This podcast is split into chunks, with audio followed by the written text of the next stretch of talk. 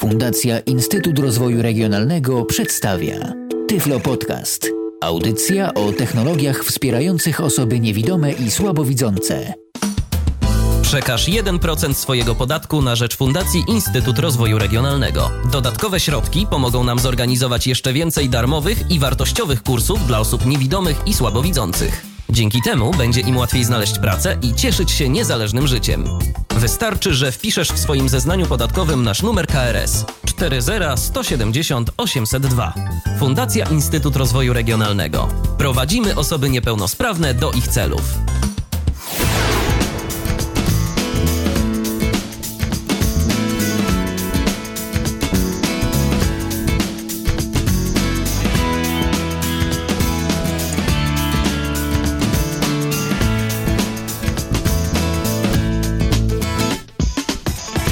Minęła godzina 19, wysłuchacie Radia N. Jesteśmy z wami jak zawsze niezmiennie na www.radio.nfm i www.radio.n.pl. Mamy poniedziałek, w kalendarzu dziś 26 dzień marca, a my rozpoczynamy kolejne spotkanie z Tyflo Podcastem na antenie Radia N. Przypominam, że Tyflo Podcast jest uzupełnieniem tego, a właściwie Tyflo, Tyflo Podcast na antenie Radia N. Jest to zupełnieniem tego, co znajdziecie na naszej stronie internetowej www.tyflopodcast.net. Piszemy www.tyflopodcast.net. Znajdziecie tam szereg audycji o różnej tematyce, ale łączy je jedno. Wszystkie dotyczą mm, mniej lub bardziej tematyki związanej z osobami niewidomymi i słabowidzącymi. I właśnie dziś będziemy rozmawiać o kolejnej grupie urządzeń, mm, która dotyczy tych właśnie osób, osób, no, którym wzrok nie funkcjonuje do końca tak, jak funkcjonować powinien, albo nie funkcjonuje wcale, ale zanim je, jeszcze to, to mm, ja się będę chwalił. Chwaliłem się tydzień temu, temu, ale no, audycja miała problemy techniczne, więc pochwalę się jeszcze raz. Mianowicie Tyflo Podcast został uhonorowany nagrodą European Podcast Award 2011 w kategorii polskich podcastów non-profit. Ja z tego miejsca bardzo serdecznie dziękuję wszystkim tym, którzy podcasty tworzyli, tworzą i tworzyć będą i którzy w ogóle jakąkolwiek swoją większą lub mniejszą cegiełkę yy, dorzucili po prostu do tego podcastu, bo to jest naprawdę ponad 300 audycji bez Was tego by nie było. Z tego miejsca wszystkim serdecznie dziękuję. A teraz witam moich gości. Witam Michała Kasperczaka. Witaj, Michale. Dzień dobry. No i witam także kolejnego Michała. Dziś trzy Michały się zebrały, słuchajcie. W studiu to rzadkość, ale się zebrały. Trzy Michały. Witam także Michała Ciesielskiego z firmy Olympus. Witaj, Michale. Dzień dobry. No i dziś sobie porozmawiamy, bo już kiedyś tak się spotykaliśmy mm, i rozmawialiśmy na temat y, dostępności urządzeń firmy Olympus y, dla osób niewidomych. Ta audycja no także miała pewne problemy techniczne, w związku z czym zdążyliśmy zahaczyć tylko i wyłącznie o dyktafony y, Olympusa, czyli o te urządzenia, które są takie, no także potrafią nagrywać ten dźwięk, ale jednak nie są to urządzenia profesjonalne. To są takie urządzenia do bardziej domowego użytku. Zanim przejdziemy do części registratorowej, Michale, zapytam, czy coś się w dyktafonach Olympusa ogólnie nowego dzieje od tej naszej ostatniej rozmowy? Coś się zmieniło? Jakieś nowe, ciekawe rzeczy? Może jakieś aktualizacje oprogramowania? Coś zdradzisz? To znaczy, jeśli chodzi o e, urządzenia, które są dedykowane osobom niedowidzącym, to nic nowego w ostatnim czasie się nie pojawiło, chociaż być może e, w najbliższym czasie się to zmieni.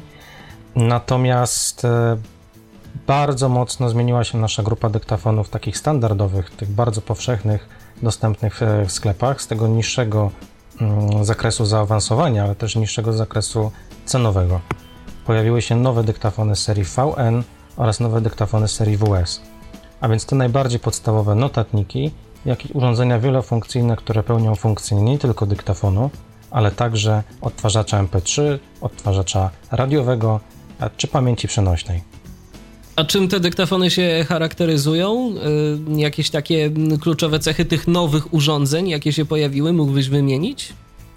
To znaczy, w tej pierwszej grupie tych notatników, które wcześniej wspomniałem, a więc seria VN, pojawiła się przede wszystkim nowa jakość, e, jeśli chodzi o przetworniki, a więc mikrofony. Pojawiła się większa wydajność, a więc lepsze wykorzystanie pamięci baterii. E, tutaj wzrosło to 50%. Dla przykładu, wcześniejsze produkty miały żywotność baterii na poziomie 50 godzin, teraz jest to już blisko 80 godzin na jednym komplecie baterii alkalicznych. I ostatnią rzeczą, w sumie bardzo e, istotną z punktu widzenia przyjazności urządzenia, jest tak zwana funkcja wyszukiwania z kalendarza. Ona się bardzo mocno przydaje osobom starszym, e, dlatego że docelowo pliki e, dźwiękowe w dyktafonie są zapisywane w formie mm, ciągu liczb.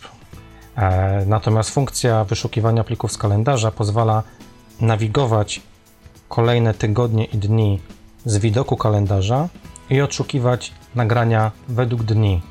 A więc można przyporządkować sobie dany wykład, który odbył się danego dnia, tygodnia i wejść, tak jak przez telefon komórkowy wchodzimy do kalendarza, na konkretną listę plików z tego dnia. Także dosyć e, istotna nowość, e, która zwłaszcza dla osób, które wykonują wiele nagrań, będzie bardzo przydatna.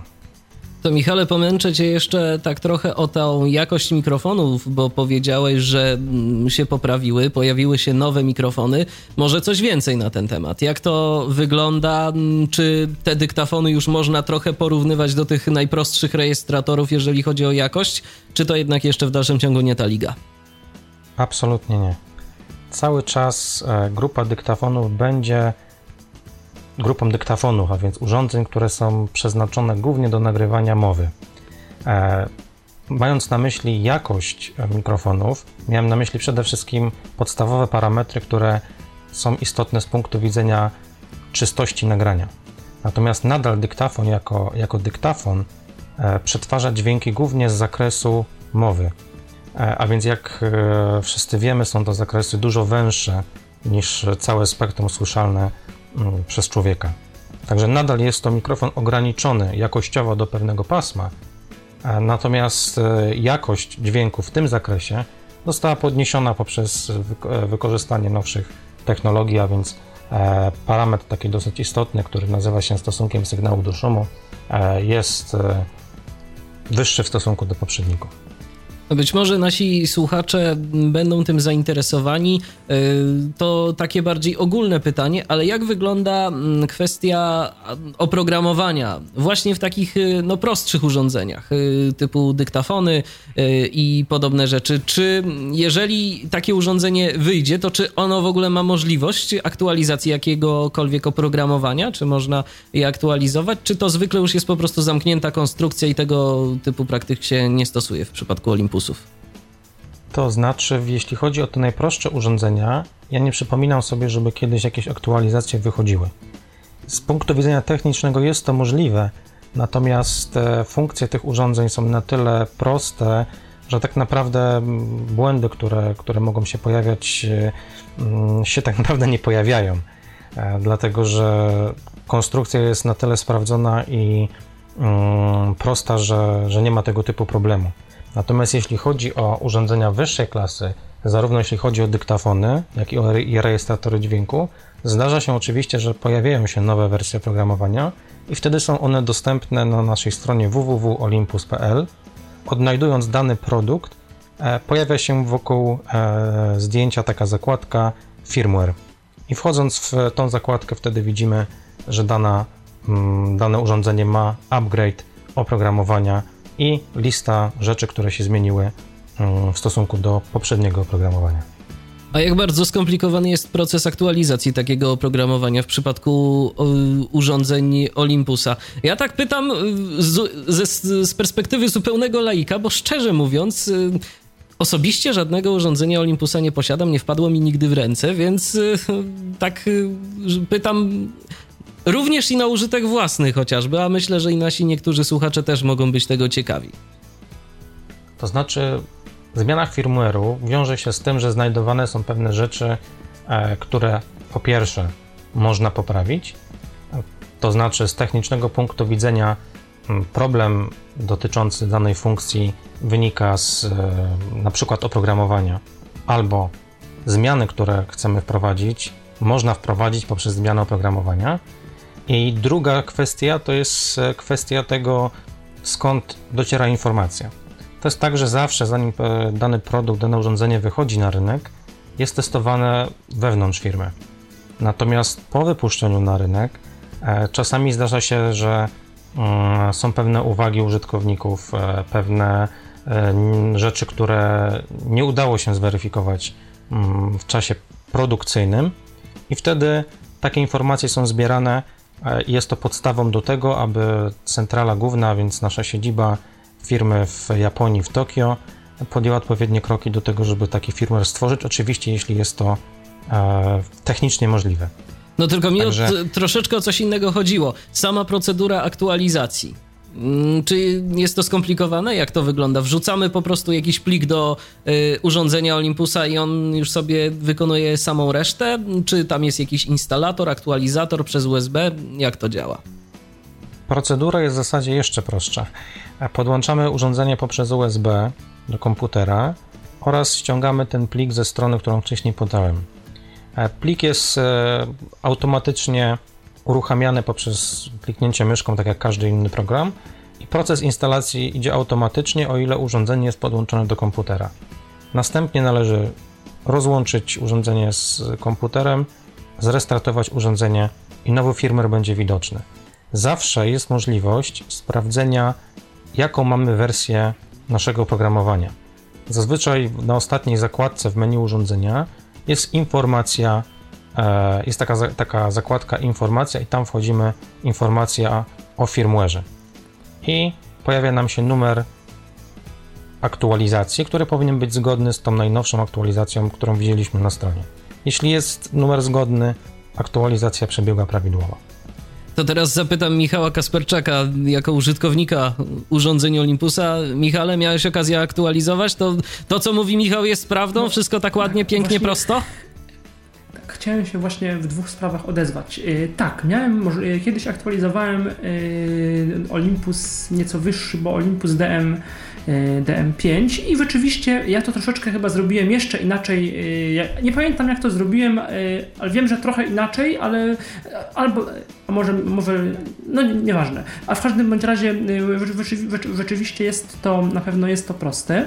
Natomiast aczkolwiek ta, to wyszukiwanie i intuicyjność tej strony produktowej Olympusa, ona nie zawsze gdzieś tam jest taka moim zdaniem najszczęśliwsza, ale to bardziej takie kwestie związane z użytecznością, strony i z, y, i z jej jakby projektowaniem, a nie, a nie, z, nie z meritum, więc to może zostawmy.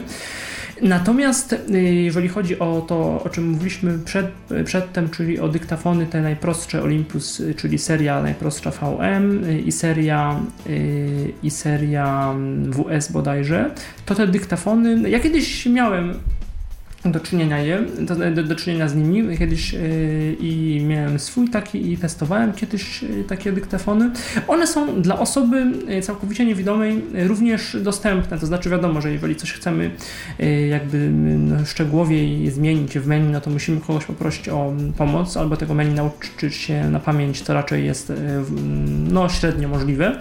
Natomiast tak, no menu, menu tych Olympusów jest mniej więcej takie, takie samo, to znaczy są zawsze najpierw ustawienia pliku, potem nagrywanie, ekran, yy, nagrywanie, odtwarzanie, ekran i te wszystkie pozostałe opcje konfiguracyjne, czyli takie cztery, yy, pięć głównych, głównych yy, zakładek, głównych pozycji menu.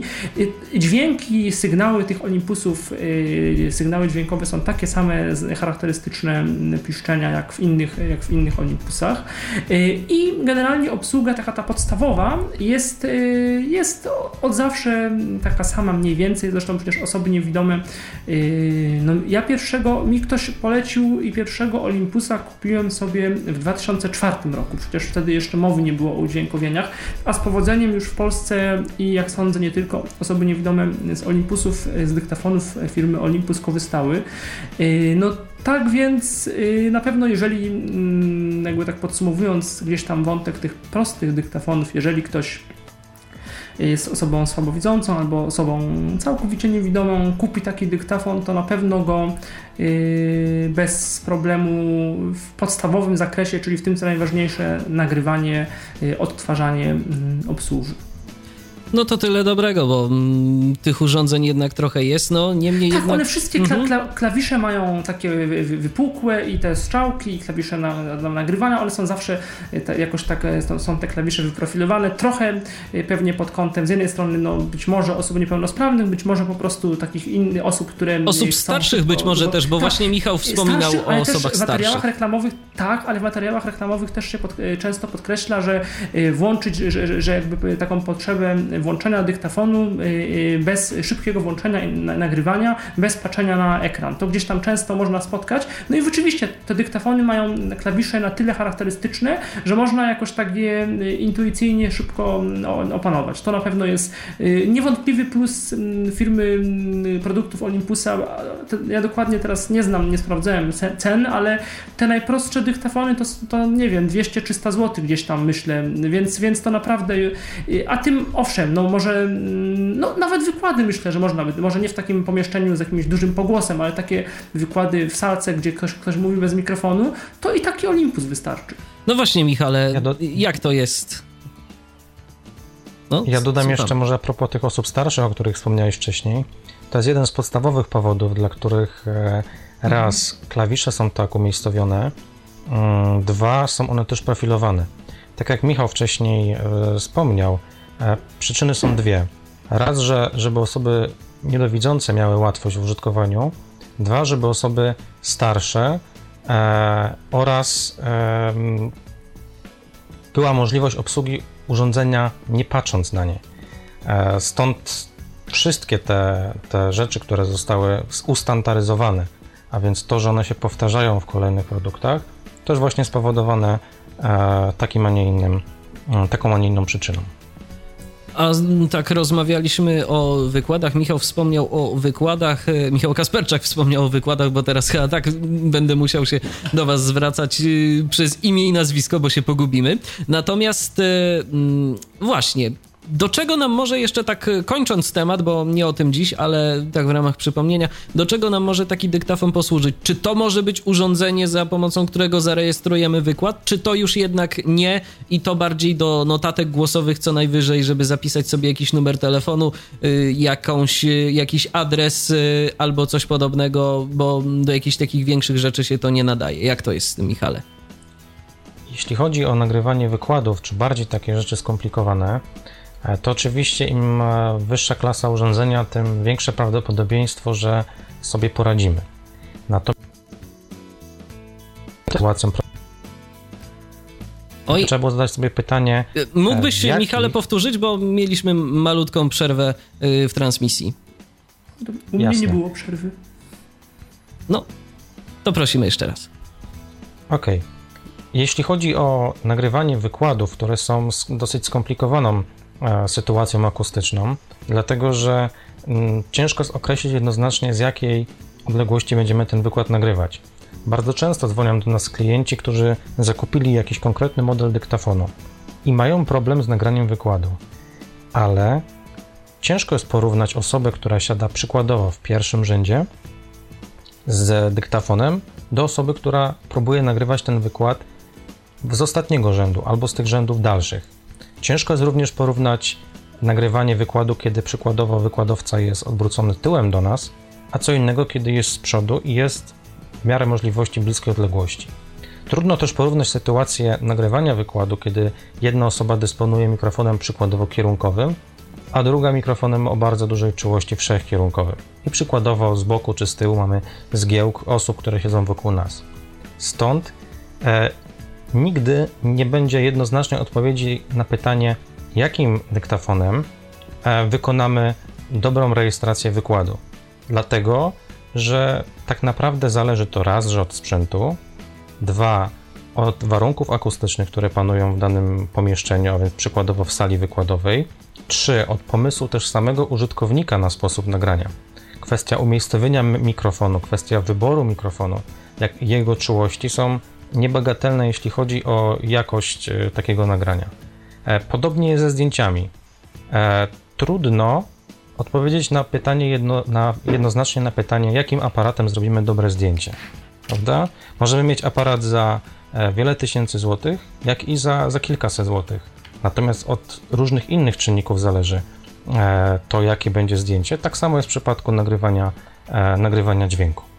Natomiast notatniki, wracając do tych nowości, o których mówiliśmy wcześniej, to są urządzenia dedykowane głównie do nagrywania mowy i do nagrywania z bliskich odległości.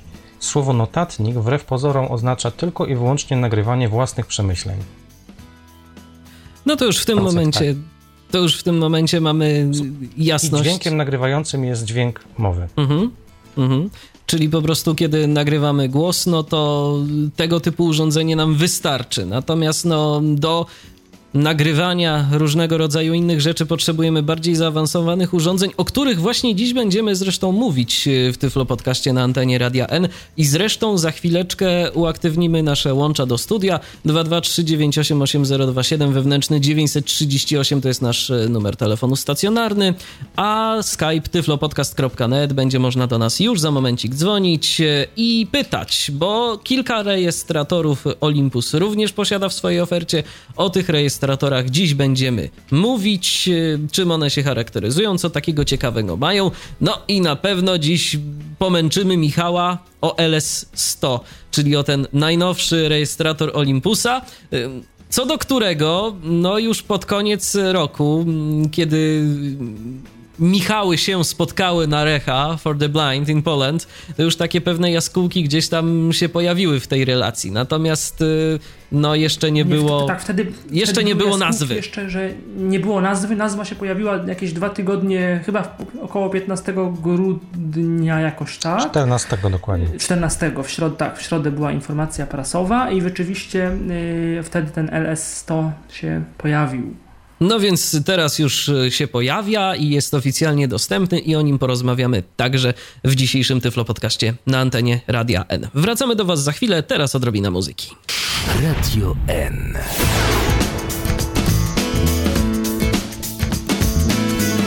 A na antenie Radia N cały czas słuchacie audycji Tyflo Podcastu. Dziś rozmawiamy na temat urządzeń firmy Olympus, na temat ich dostępności dla osób niewidomych i słabowidzących. Dziś wspólnie ze mną audycję prowadzą Michał Ciesielski z firmy Olympus i Michał Kasperczak. Skończyliśmy na temat y, dyktafonów. Ja jeszcze tylko dodam, że już w tym momencie jesteśmy do Waszej dyspozycji. Możecie mm, dzwonić, możecie pytać y, a propos rejestratorów. No, jeżeli ktoś będzie miał jakieś pytania y, o dyktafony, no to też można. Niemniej jednak, no, dziś temat to są ewidentnie rejestratory, czyli te urządzenia z nieco wyższej półki. 223988027 wewnętrzny 938 tyflopodcast.net piszemy tyflopodcast.net to jest nasz skype'owy login do Waszej dyspozycji. No więc dobrze, Michale, mm, skończyliśmy temat dyktafonów, to teraz y, czym tak naprawdę mm, różnią się rejestratory od tych dyktafonów? Y, co za pomocą rejestratorów możemy nagrać? Czy już za pomocą rejestratora możemy nagrać absolutnie wszystko? Czy to są urządzenia tak bardzo uniwersalne, czy one jednak są w jakiś sposób też wyspecjalizowane? Są to urządzenia jak najbardziej wyspecjalizowane. Powiedziałbym, że rejestrator dźwięku już w samej nazwie wskazuje, że chodzi o dźwięk, a więc o każdy sygnał słyszany poprzez ucho ludzkie. I tutaj wrócę znowu do porównania z dyktafonami. E, jeśli spojrzymy na nasze ucho i na, na nasz słuch, to nasz zmysł odbiera dźwięki o częstotliwościach między 20 Hz a 20 tysięcy Hz, zakładając, że, że osoba jest e, w pełni słysząca. Natomiast mowa e, to jest z reguły przedział między 500 Hz a 6000 Hz, a więc jest to przedział znacznie węższy niż cały zakres dźwięków słyszalnych uchem ludzkim. I teraz e, nawiązując do, do tych dwóch urządzeń. Dyktafony skupiają się głównie na tym, aby jak najlepiej przetwarzać te dźwięki z zakresu właśnie 500 Hz do 6000 Hz. Natomiast rejestrator dźwięku musi skupić się na całym paśmie, a więc nie tylko dobrze przetwarzać dźwięki związane z mową, ale dźwięki związane z muzyką, dźwięki związane z e, hałasem, dźwięki związane z dźwiękami przyrody. E, także znacznie więcej e, możliwości oferuje mikrofon wbudowany w rejestratorze dźwięku. Stąd pierwszą taką rzeczą, która wyróżnia rejestratory dźwięku, to jest zupełnie inna konstrukcja mikrofonu. Z reguły we wszystkich rejestratorach te mikrofony są znacznie większe niż w przypadku dyktafonów. To jest pierwsza zasadnicza różnica.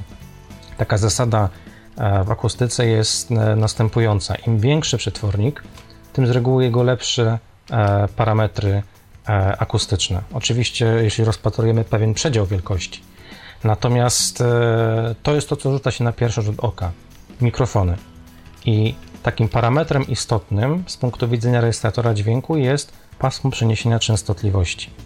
To pasmo ono nam mówi, z jaką wiernością rejestrator rejestruje różne dźwięki właśnie w tym zakresie 20 do 20 tysięcy Hz. I to jest jak gdyby pierwsza, pierwsza różnica, jeśli chodzi o mikrofon. Druga mamy... różnica. O, no to dobrze. Tak? To, jeszcze, to jeszcze dokończ, Michale, może tą kwestię, bo mamy słuchacza na linii, ale żeby nie wybijać z wątku, to jeszcze może dokończ tę kwestię różnicy, a za moment odbierzemy telefon. Druga różnica to jest przede wszystkim ilość formatów nagrywania, a w zasadzie konkretnie e, możliwe rozdzielczości zapisu w przypadku formatu bezstratnego PCM, a więc powszechnie znane pliki WAV. E, standardowa płyta CD oferuje zapis e, w rozdzielczości 44,1 kHz na 16 bitów, czyli jest to taki zapis standardowej płyty CD audio. Z reguły te dźwięki, te, te, te utwory, które słyszymy te nagrania muzyczne, które słyszymy na płycie CD, one tak naprawdę zostały e, przetworzone z formatu dużo wyższego. Z reguły ten, ten format źródłowy, ta baza jest rejestrowana na formatach znacznie wyższych. I tak naprawdę profesjonalne karty dźwiękowe, jak i e, profesjonalne studyjne nagrania, one u źródła rejestrowane są w formacie wyższym. Tutaj chodzi o konkretnie format 96 kHz na 24 bity. A więc z taką rozdzielczością jesteśmy w stanie nagrać dźwięk poprzez rejestrator dźwięku. E, to jest o tyle istotne, że pomimo tego, że na pierwszy rzut ucha, można powiedzieć, nie słychać różnicy między bardzo dobrze skompresowanym nagraniem, wykonanym e, bardzo dobrze skompresowanym nagraniem, a nagraniem w formacie wysokiej rozdzielczości. Natomiast procesie edycji, a więc obróbki dźwięku, ma to kolosalne znaczenie, dlatego że znacznie więcej mm, detali wyciągniemy z tego formatu wysokiej rozdzielczości. Także to jest kolejna cecha, którą e, charakteryzują e, się profesjonalne urządzenia audio. A teraz proponuję, abyśmy odebrali telefon od naszego słuchacza. Piotr jest na linii. Witaj, Piotrze. Witam. Słuchamy Cię. Ja mam takie, ja mam takie pytanie, e, bo mam wrażenie, że ta strona, y, powiedz mi Michale, bo ta strona Olympusa tak dla mnie średnio w ogóle jest dostępna, taka dziwna ta strona jest. Ona jest jakoś dobrze przetłumaczona, bo tam do tych produktów to tylko trzeba jakoś po przyciskach się dostać, takie to dla mnie dziwna ta strona jest. Ale Szczerze? mówimy o stronie www.olympus.pl, tak? Halo? No, no tak, bo dla mnie ta, tam jest naprawdę jakoś tam... Y, jestem. Piotrze, masz y, chyba dosyć słaby zasięg, bo y, internetu twojego, bo, bo słyszymy cię z jakimś takim opóźnieniem, mam wrażenie.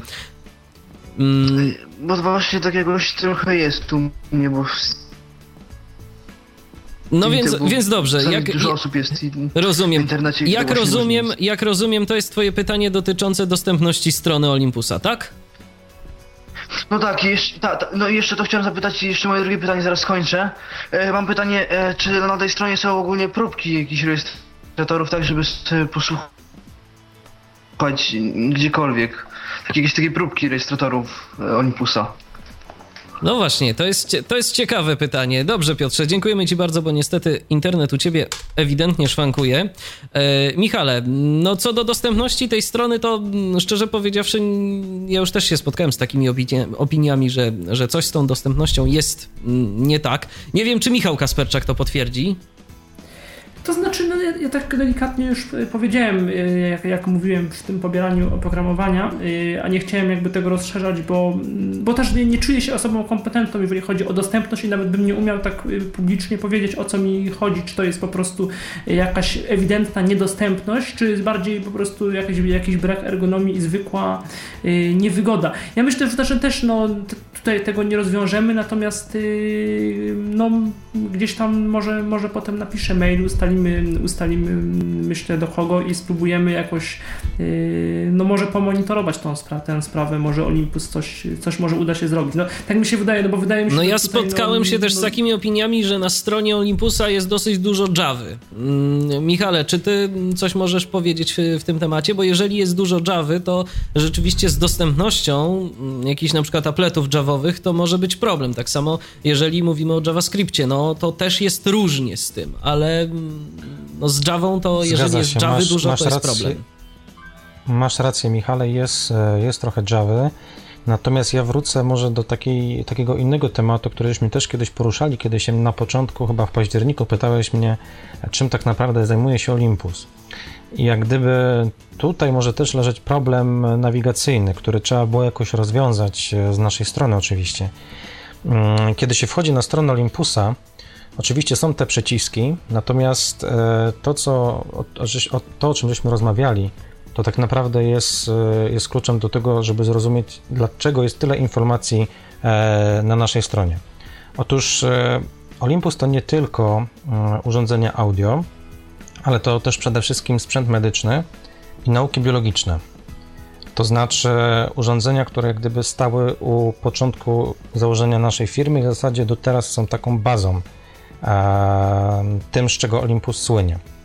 Stąd e, tych działów jest bardzo dużo. Innymi słowy, jest dział fotografii i audio, jest dział jakiejś aparatury medycznej, jest dział nauk biologicznych, a więc urządzeń typu mikroskopy przykładowo, oraz jest dział przemysłowy, a więc takie urządzenia jak defektoskopy, czyli urządzenia, które, st- na których testuje się na przykład skrzydło samolotu, aby sprawdzić, czy nie ma jakichś mikropęknięć, prawda? Także jest to olbrzymi zakres produktów, które jakoś na tej stronie trzeba było uporządkować. Stąd jak gdyby pierwszy przycisk to jest e, znalezienie odpowiedniej dla siebie kategorii. E, Potem, jeśli już wejdziemy w tą kategorię nam, nam bardziej znaną, a więc aparaty fotograficzne i audio, no to już mamy wybór e, między tymi dwoma plus lornetki, które, które też stanowią mm, grupę naszych e, produktów. Jeśli już wejdziemy w audio, to potem pozostaje nam wybrać oczywiście z menu konkretną grupę produktów i tutaj jak gdyby zdaję sobie sprawę, że ta Java może być problemem. Ale Natomiast to, to e, można, można wybrać, bo znaczy to, to nie jest to niemożliwe, o tak powiem. Tak, natomiast y, z mojego punktu widzenia, jako, jako osoby, która jest e, w pełni widząca, e, dla mnie są to trzy kliknięcia. Ja tutaj rozumiem, e, rozumiem problem osób niedowidzących, natomiast jakoś tą ilość wiedzy trzeba było uszeregować w taki sposób, aby dało się po tej stronie nawigować i nie zginąć tak naprawdę. Znaczy, Michale, ja podejrzewam, Więc- że może być też jeszcze problem właśnie z tą, z tą Javą nieszczęsną. Jeżeli ona tam jest, to, to rzeczywiście no, można mieć problemy z wyłuskaniem w ogóle jakichkolwiek informacji. Ale szczerze powiedziawszy, no trzeba będzie się tą sytuacją zająć. Ja Znaczy, mam nadzieję, że będziecie mhm. chętni do, do jakichś tam y, y, poprawek, jeżeli coś zasugerujemy. Zresztą myślę, że nasi słuchacze też mogą y, pisać do ciebie, prawda? I sugerować różne, różne kwestie, no bo skoro mamy, mamy człowieka, z którym jest bezpośredni kontakt, no to czemu tego nie wykorzystać, a może się wszystkim polepszy wtedy, chociażby korzystanie ze strony problem- Olympusa. Jest problem, i to, bo to, te rzeczy, o których mówimy, no to są jakieś tam niedogodności. Natomiast na pewno jest, e, ja nie pamiętam teraz e, adresu dokładnie tej, tej domeny, tej strony, natomiast wystartowała na Facebooku Olympusa, była o tym jakiś zresztą e, napisałem tak jak już kiedyś komentarz na ten temat. Jest strona nowa no, dotycząca właśnie rejestratorów dźwięku. Nie pamiętam jaki ona ma adres. No i to jest strona kompletnie, totalnie ch- chyba we Flashu, strona zupełnie, zupełnie tam się nic nie da zrobić. Jak, tak jak napisałem wtedy w komentarzu, że ogłuszyłam, wszedłem na stronę, ogłuszyła mnie muzyka, no i szybko Ctrl W albo Alt F4, żeby ze strony wyjść. Także rzeczywiście, e, gdy, jeżeli by można było, no bo jakby to jest audycja o rejestratorach, więc no głównie o tym mówimy, jeżeli można by było jakoś zrobić e, tę stronę jakąś, nie wiem, albo wersję, e, no, w sumie nie wiem jak to powinno być, jeżeli chodzi o dostępność, czy jeżeli już No powiedzmy sobie, powiedzmy sobie szczerze, że jeżeli tak? powiedzmy Tylko- sobie szczerze, że jeżeli w grę wchodzi flash, no to od to, to nie jest problem tylko i wyłącznie dla osób niewidomych, ale to jest także problem chociażby dla użytkowników y, urządzeń z jabłuszkiem nadgryzionym, y, generalnie jakichś mobilnych typu iPady, iPody, iPhony i podobne rzeczy, więc, wyci- więc po prostu w tym momencie z, z tej dostępności są też wycięci ci użytkownicy. Więc no to jest kolejna jakaś tam sugestia. Dobrze, mamy telefon. Tomek się do nas dodzwonił. Witaj Tomku. Witam. Słuchamy cię. No to ja też w zasadzie trochę o tej dostępności troszeczkę chciałem. Dlatego, że miałem problem jakiś czas temu, ponieważ zaczęło się wszystko od tego, że chciałem pobrać instrukcję obsługi do dyktafonu. Do dyktafonu Olympus DM670. No i zaczęło się wszystko od tego, w ogóle, żeby było ciekawiej, że nie bardzo wiedziałem skąd w ogóle można, jak można pobrać tą instrukcję. Znaczy, dowcip polegał na tym, że na tej stronie, dobra, jakoś się tam przedarłem przez te początkowe linki, bo oczywiście nagłówku to jakoś tam nie było, bo, bo nie wiem czemu, ale, ale nagłówku tam nie ma, więc trzeba wszystko strzałeczkami po kolei, po linku, stronie Olympusa po każdym nigdzie nie ma, to prawda. tekście i to jest takie trochę średnio przyjemne, zwłaszcza, że jeżeli tam jest tych informacji sporo, no to można by było je jakoś podzielić, no ale widocznie widocznie, widocznie nie wiem. No w każdym razie efekt jest taki, że po wejściu na stronę nagle musiałem jeszcze wcielić się w kogoś i dowiedzieć się, do czego ten mój dyktafon służy. No bo ja mam sobie ten dyktafon, wszystko jest fajnie, ale czy on jest zakwalifikowany jako sprzęt do rejestracji mowy? Czy sprzęt do rejestracji wykładów? Czy sprzęt do rejestracji mowy w, w jakiejś tam z dalszej odległości? Czy do rejestracji muzyki? Czy gdzieś tam jeszcze? To skąd ja mam wiedzieć, do czego on tam w Olympusie ten dyktafon został zakwalifikowany? Ale dobrze, jakoś tam w to wszedłem. Jakimś dziwnym cudem wybrałem chyba w końcu wyszedłem z tej strony i wpisałem w Google mm, Olympus DM670 manual. Rzeczywiście, wszedłem na stronę, była jakaś tam lista z wyborem y, rejestratoru, z wyborem, że to ma być manual, z wyborem, że to ma być język polski, pobierz. I na tym się zatrzymałem i do tej pory pobrać tego nie mogę w zasadzie, ponieważ no, o, przepraszam, właśnie to ten rejestrator mój się odezwał. No, w każdym razie efekt jest taki, że do tej pory tego nie pobrałem. I czy to jest błąd na stronie, czy to jest. Nie wiem co. Mm, Czy generalnie komuś. Ktoś próbował to pobierać, czy to jest tylko u mnie problem, czy to jest coś gdzieś, czy to akurat chwilowo był problem, czy. Michale, wiesz coś nie może na ten temat? To znaczy, ja od razu przyznam się tak, jak e, mówił pan, z, opowiadał pan o swoim problemie, ja pozwoliłem sobie mm, poklikać po naszej stronie i spróbować tą instrukcję pobrać. I u mnie się ona pobrała. Ona się otwiera w nowym oknie jako plik PDF-u. E, 113, 113 stron i potem można ją zapisać do pliku. Em, Także u mnie ona się otworzyła. E, Nie mam pojęcia, nie mam pojęcia jaki problem, jaki problem był u pana. Natomiast, e, natomiast możemy to gdzieś, e, gdzieś zweryfikować. To znaczy na mogę innych- teraz spróbować jeszcze raz tego, teraz jeszcze raz to po prostu wyszukać i, i pobrać i najwyżej jakoś przekazać informację, czy to, czy to teraz się pobrało. W każdym razie jakoś z tego, co rozmawiałem z kilkoma osobami niewidomymi, to też miały taki problem, że im się nie udało tej instrukcji pobrać. No więc rzeczywiście, no jest to problem. Dobrze, Tomku, to ja proponuję, żebyś e, spróbował poszukać i zadzwonił do nas jeszcze, mm, czy ci się udało, okej? Dobrze, to ja zadzwonię albo napiszę, albo Dobra, dzięki serdeczne, pozdrawiamy Cię, do usłyszenia.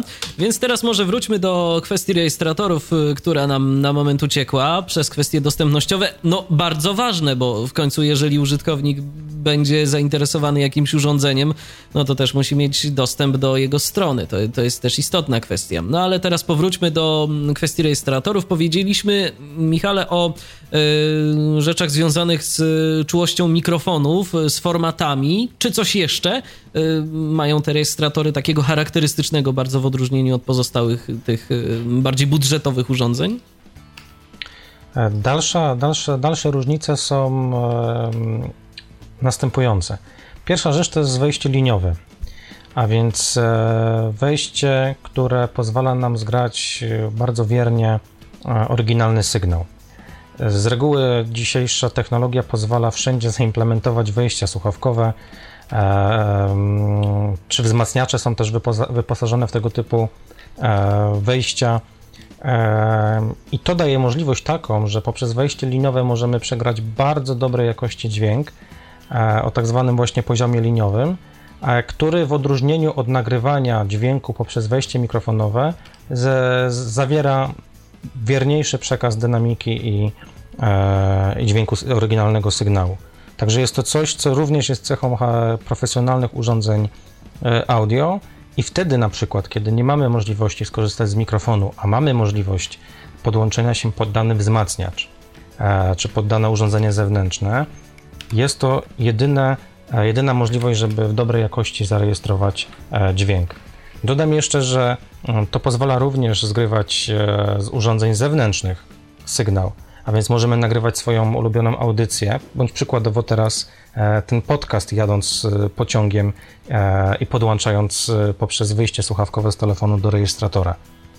Także jest to nieoceniona pomoc w tych sytuacjach, kiedy, kiedy to nagrywanie mikrofonem nie zawsze E, nie zawsze przynosi pożądany skutek. No bo powiedzmy sobie szczerze, jakikolwiek mikrofon by nie był, to on jednak, e, jeżeli mamy możliwość e, wpiąć się w tak zwaną linię, zawsze da gorszy efekt, zawsze lepsza jest ta rejestracja się. liniowa. Masz absolutną rację. Dlatego no wejście liniowe jest e, chyba najbardziej pożądaną i najbardziej taką praktyczną funkcją, którą charakteryzują się rejestratory dźwięku. E, z dodatkowych rzeczy, żeby już skończyć e, opowiadanie o tych różnicach, e, to jest sama kwestia jakości wykonania urządzenia, które jest wykonane zazwyczaj z metalowej obudowy. Konstrukcja samej, mm, samego koszyka mikrofonowego składa się z wielu części absorbujących drgania, filtrujących dźwięk, wygładzających charakterystykę. W obudowie urządzenia znajduje się również wejście pod statyw, które ma na celu odizolowanie poprzez zamontowanie rejestratora na statywie um, urządzenia od na przykład twardych powierzchni, jakim jest stół, um, który potrafi przynosić drgania bardzo, bardzo, bardzo mocno na, na nasze nagranie. E, kolejną różnicą są limitery i kompresory, a więc takie ustawienia dynamiki dźwięku, które powodują, że nawet bardzo głośne dźwięki e, są rejestrowane z odpowiednią dynamiką bez zniekształceń oraz e, wyposażenie takiego rejestratora jest również dużo lepsze niż standardowego dyktafonu, bo to często jest pilot zdalnego sterowania, e, lepszy pokrowiec, osłonki na wiatr, e, a czasem nawet profesjonalne oprogramowanie do produkcji muzyki. Także jest to wiele, wiele czynników, które składa się na, na to, że rejestrator dźwięku to jest urządzenie dużo bardziej zaawansowane niż dyktafon. No to jeszcze Michał chciał coś powiedzieć, próbował przebić, słuchamy cię Michale. Y, nie, to może później jakby powiem, jak będziemy już mówić o poszczególnych rejestratorach, bo one tam się różnią. Tam LS3 na przykład takiego samo w sobie mm, ma wejście mikrofonowe połączone z liniowym, on nie ma osobnego wejścia liniowego, to chciałem powiedzieć i też to, że o pewnym błędzie z, yy, a propos właśnie kompresora i limitera, o błędzie związanym chyba albo z udźwiękowieniem, albo z tłumaczeniem tego polskiego udźwiękowienia. Zresztą Tomek Bilecki kiedyś chyba ostatnio o tym już też mm, wspominał jakoś tam. Właśnie a propos Tomka to napisał Ale w tym momencie, że się... rozmawiali o tym. No właśnie, a propos Tomka to mm, napisał przed momentem, że mm, plik mu się pobiera, zwraca honor. No o. to dobrze, to dobrze, że się pobiera, że wszystko działa widocznie. No być może w tym momencie jeszcze jakiś webmaster z Olympusa przy okazji słucha tej naszej audycji i na bieżąco poprawiał. No, siła sprawcza Radia N. mało, mało prawdopodobne. Okej. Okay. To teraz myślę, że znowu zrobimy sobie odrobinę przerwy. Za moment y, przejdziemy do tych konkretnych rejestratorów. Ja podam namiary do nas 223988027, wewnętrzny 938, telefon do waszej dyspozycji.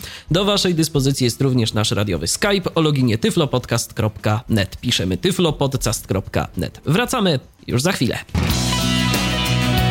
Radio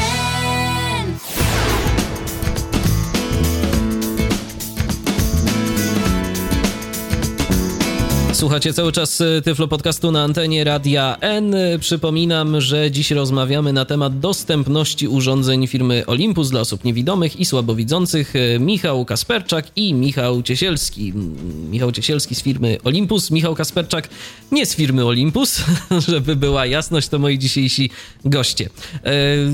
Powiedzieliśmy ogólnie, czym są rejestratory, jak one funkcjonują, czym się różnią od dyktafonów. No to teraz, Michale, może po kolei. Mm, jakie rejestratory aktualnie w ofercie ma Olympus? Można je chyba tak naprawdę podzielić na dwie grupy. Te udźwiękowione i te nieudźwiękowione. To może najpierw w wersji dla hardkorowców, bo też są tacy wśród naszych słuchaczy. Pokrótce opowiedzmy o tych nieudźwiękowionych rejestratorach, co one mogą, jakie mają charakterystyczne cechy.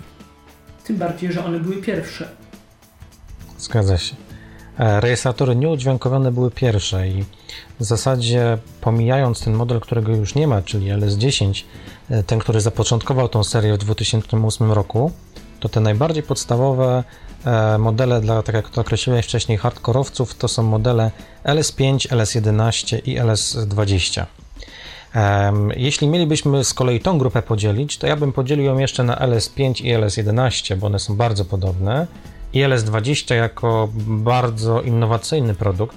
W zasadzie tylko dwie e, firmy na rynku produkują tego typu produkty, ale jak się okazało, jest to produkt bardzo e, cieszący się bardzo dużą popularnością wśród e, użytkowników i o tym, o tym za chwilę. Jeśli chodzi o LS5 i LS11, jest to, tak jak powiedziałem wcześniej, konstrukcja znana z modelu LS10. Jest to, uważam, jedna z najlepszych koncepcji rejestratora która mi osobiście przypada najbardziej do gustu. Wynika to z tego, że wszystkie najważniejsze rzeczy, najważniejsze funkcje są wyciągnięte na obudowę urządzenia. A więc regulacja głośności, regulacja poziomów nagrywania, regulacje filtrów e, nisko, górnoprzepustowych, regulację czułości mikrofonu. Wszystko mamy z poziomu e, naszego palca, którym jak gdyby możemy operować E, wszystkimi funkcjami. To jest najważniejsza cecha tych urządzeń, dlatego że praktyka tego jest niesamowita. Mm, nagry realizując jakieś nagranie w terenie, czy realizując mm, e, nagranie muzyczne, jesteśmy w stanie zareagować w każdej chwili na jakieś niespotykane sytuacje dziejące się wokół nas. Mm, stąd jak gdyby wyjątkowość tego, tego urządzenia. Model LS5 E, w stosunku do modelu LS11 różni się w zasadzie trzema, e, trzema elementami. Pierwsza to jest pamięć wewnętrzna.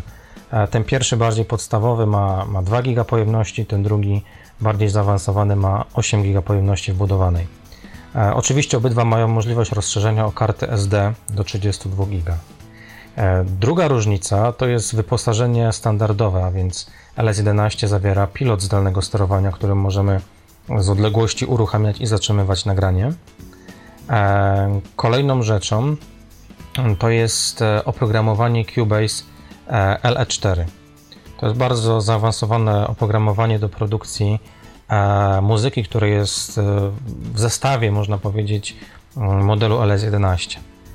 Te trzy rzeczy składają się na to, że model LS5 jest z jednej strony tańszy, ale z drugiej strony mniej wyposażony Natomiast LS11 jest e, bardziej wartościowym produktem ze względu na wyposażenie i na oprogramowanie. Także jeśli ktoś nie posiada oprogramowania e, dotychczas, no to jest to bardzo e, dobry zakup, bo można, można powiedzieć upiec dwie pieczenie na jednym ogniu. Także to jest ta grupa produktów, która w zasadzie już jest na rynku e, ponad dwa lata. Dodam, że ja y, testowałem, znaczy tak z perspektywy mojej, z perspektywy niewidomego użytkownika, no tak, ja testowałem kiedyś, miałem mm, LS-y, ten i LS10, LS11 i LS5, one się, jeżeli chodzi o obudowę, w zasadzie niczym nie różnią. Y, no mi akurat one tak dotykowo do końca nie przypadły do gustu, ale to, to trudno komentować, no bo to po prostu jest jakaś tam rzecz osobistych mm, gustu, osobistych preferencji, więc to nie ma większego znaczenia. Nie da się ukryć, że rzeczywiście te opcje, te wszystkie podstawowe parametry regulacja głośności tego, co słyszymy, regulacja głośności mikrofonu,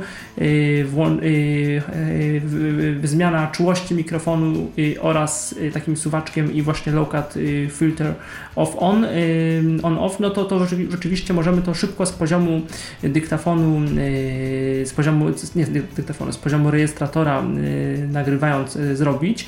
Menu też, menu oczywiście nie jest udźwiękowione, natomiast Mam nie, nie jest też po polsku, jest w podstawowych językach, czyli angielski, niemiecki, francuski, włoski, hiszpański, rosyjski. Natomiast no, to jest takie znane menu z Olympusa. No jest rzeczywiście wejście, osobne wejście mikrofonowe i wejście liniowe. Mikrofony, no, jak, no to jak, jak wszędzie, czułe, czułe na, na powietrze, na wiatr. I, I, minus, i tutaj tak, to jest na pewno dla osób niewidomych minus i na to bym y, uczulał ewentualne osoby, które ewentualnie chciałyby do, do celów profesjonalnych kupić ten, któryś z tych Olympusów, czyli LS5 albo LS11. Y, w przeciwieństwie właśnie do dyktafonów albo tych nowych LS, LS, LS 3, 3. Ale, te, ale też, też chyba nawet tego LS 100, bo gdzieś tam jakiś angielski podcast y, czegoś tam słuchałem, y, one nie mają żadnych sygnałów dźwiękowych, żadnych, czyli jak włączamy, wyłączamy y, Olympusa albo coś tam ustawiamy w menu, nie ma tych charakterystycznych pisków, takich potwierdzeń sygnalizacyjnych. I to jest, no tylko pozostaje włączyć, podłączyć słuchawki, no i słuchać włączyć Olympusa, zasymulować nagrywanie albo odtwarzanie i zobaczyć, y, usłyszeć, czy coś, y, czy coś się dzieje, y, czy nie. No mi, jeżeli chodzi o, mm, tak mówimy o ergonomię, to tak jako tak z perspektywy użytkownika, mi akurat bardziej przypadł, przypadł tutaj przypadł Eddie Roller Rolandy, no ale to już kwestia, kwestia gdzieś tam, gdzieś tam, gdzieś tam preferencji. No to chyba tyle z, aha i chyba dosyć, spo, dosyć spory ekran LCD one mają, więc to chyba dla osób słabowidzących też może być jakiś tam, jakiś tam niezły, niezły, mm, niezły argument. No, chyba tyle z mojej strony takich mm, refleksji może nie zaawansowanego, ale gdzieś tam użytkownika, który przez kilka tygodni mógł się jakoś tam mniej lub bardziej zapoznać z tymi nieudźwiękowionymi Olympusami. A jak wiele w tych nieudźwiękowionych Olympusach jesteśmy w stanie zrobić, że tak powiem, w locie, bez zagłębiania się gdzieś w jakieś menu?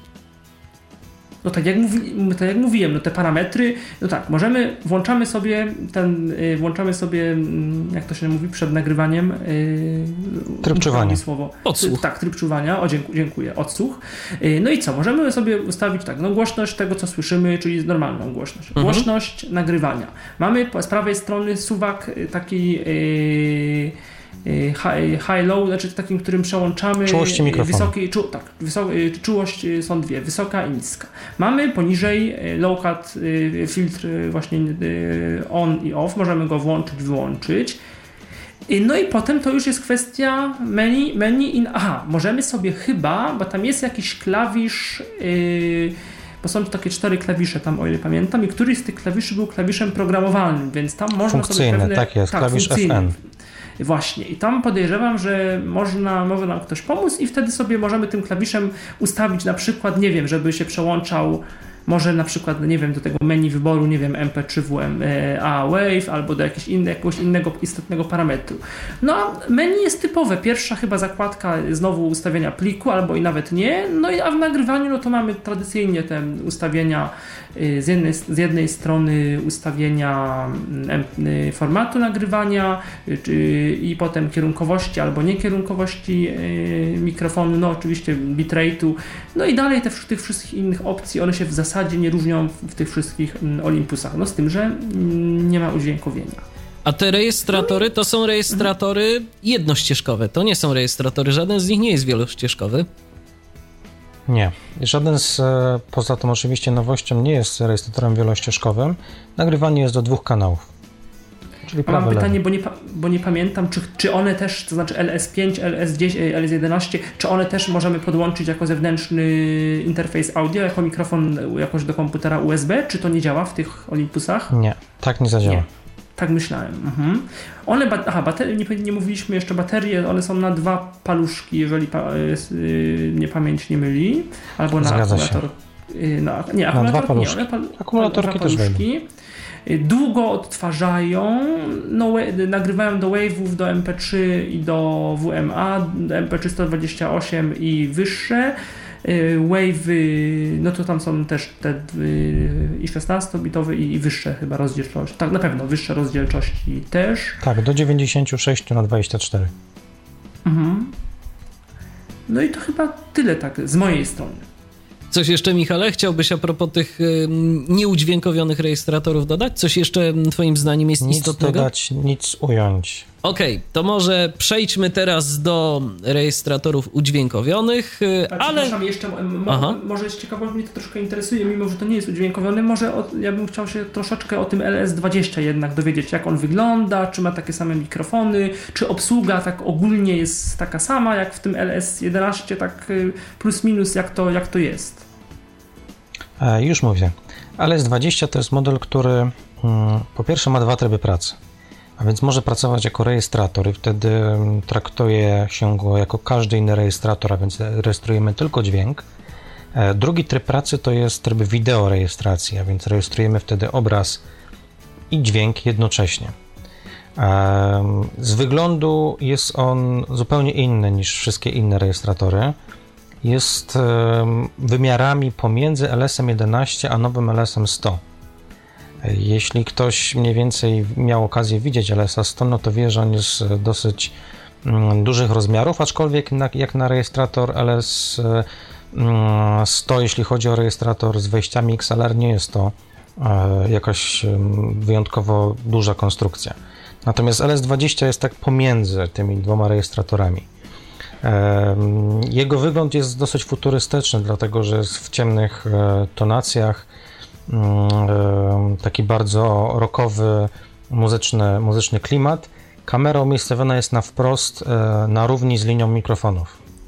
A więc filmujemy nie tak jak kamerą e, w aparacie telefonicznym, tylko tak jak e, kamerą na przykład wideo. A więc te mikrofony są na równo ustawione jak, jak kamera do obrazu. Czy dobrze Natomiast... coś, że on ma dwa ekrany, jakieś dwa wyświetlacze? Tak, on ma dwa ekrany. Jeden ekran to jest ekran kolorowy, na którym widzimy mm, obraz, a więc to, co nagrywamy w trybie wideo, audio. Natomiast drugi ekran to jest ekran monochromatyczny i to jest ekran, który nam jest przydatny wtedy, kiedy nagrywamy tylko dźwięk. I wtedy widzimy tam podstawowe te parametry, które są w pozostałych rejestratorach. Także gdyby mamy możliwość wyboru, czy traktujemy go jako rejestrator, czy jako, jako wideorejestrator. Dwie rzeczy, które go, a, go wyróżniają, to jest przede wszystkim to, że jest to jedyny wideorejestrator na rynku, który rejestruje dźwięk stereofonicznie. To znaczy e, nie tyle, że do dwóch kanałów, co zastosowano tutaj mikrofony kierunkowe, które umożliwiają uzyskanie panoramy sceny. Czyli ktoś, kto kręci przykładowo film takim rejestratorem, będzie, odsłuchując po ten dźwięk na słuchawkę, słyszał, że jeden dźwięk docierał z prawej strony, drugi z lewej. To jest, to jest pierwsza wyjątkowość, jeśli chodzi o, o tego LS-a 20.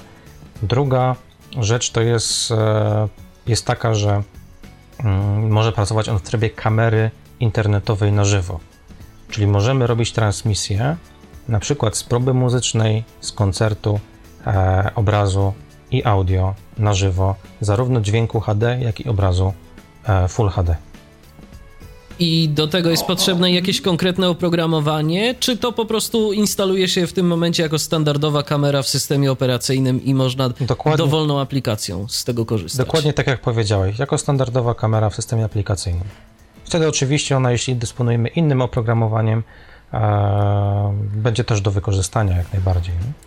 A jeżeli chodzi tak, o zapis, y, jeżeli chodzi o zapis, bo mm, wspomnieliśmy, że to zarówno rejestrator audio, jak i kamera, jak y, to wygląda, jeżeli chodzi o formaty? Do czego mm, jest to urządzenie w stanie zapisywać? Format, jeśli chodzi o wideo, to jest format e, MOV, a więc tam jest kodek AVC, który jak gdyby odpowiada za jakość obrazu. Jeśli chodzi o wybór rozdzielczości, to mamy trzy rozdzielczości Full HD, a więc 1080p, mm, niepełne HD 720p i e, ta rozdzielczość kiedyś standardowa 480p. A dźwięk? A dźwięk, tak jak w każdych innych rejestratorach, a więc wszystkie formaty 16 i 24-bitowe.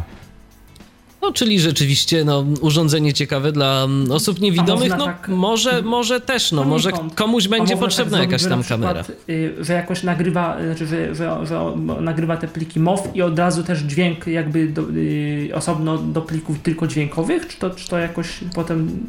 Te pliki są zespojone razem, także nie można e, mieć osobno obrazu i osobno dźwięku.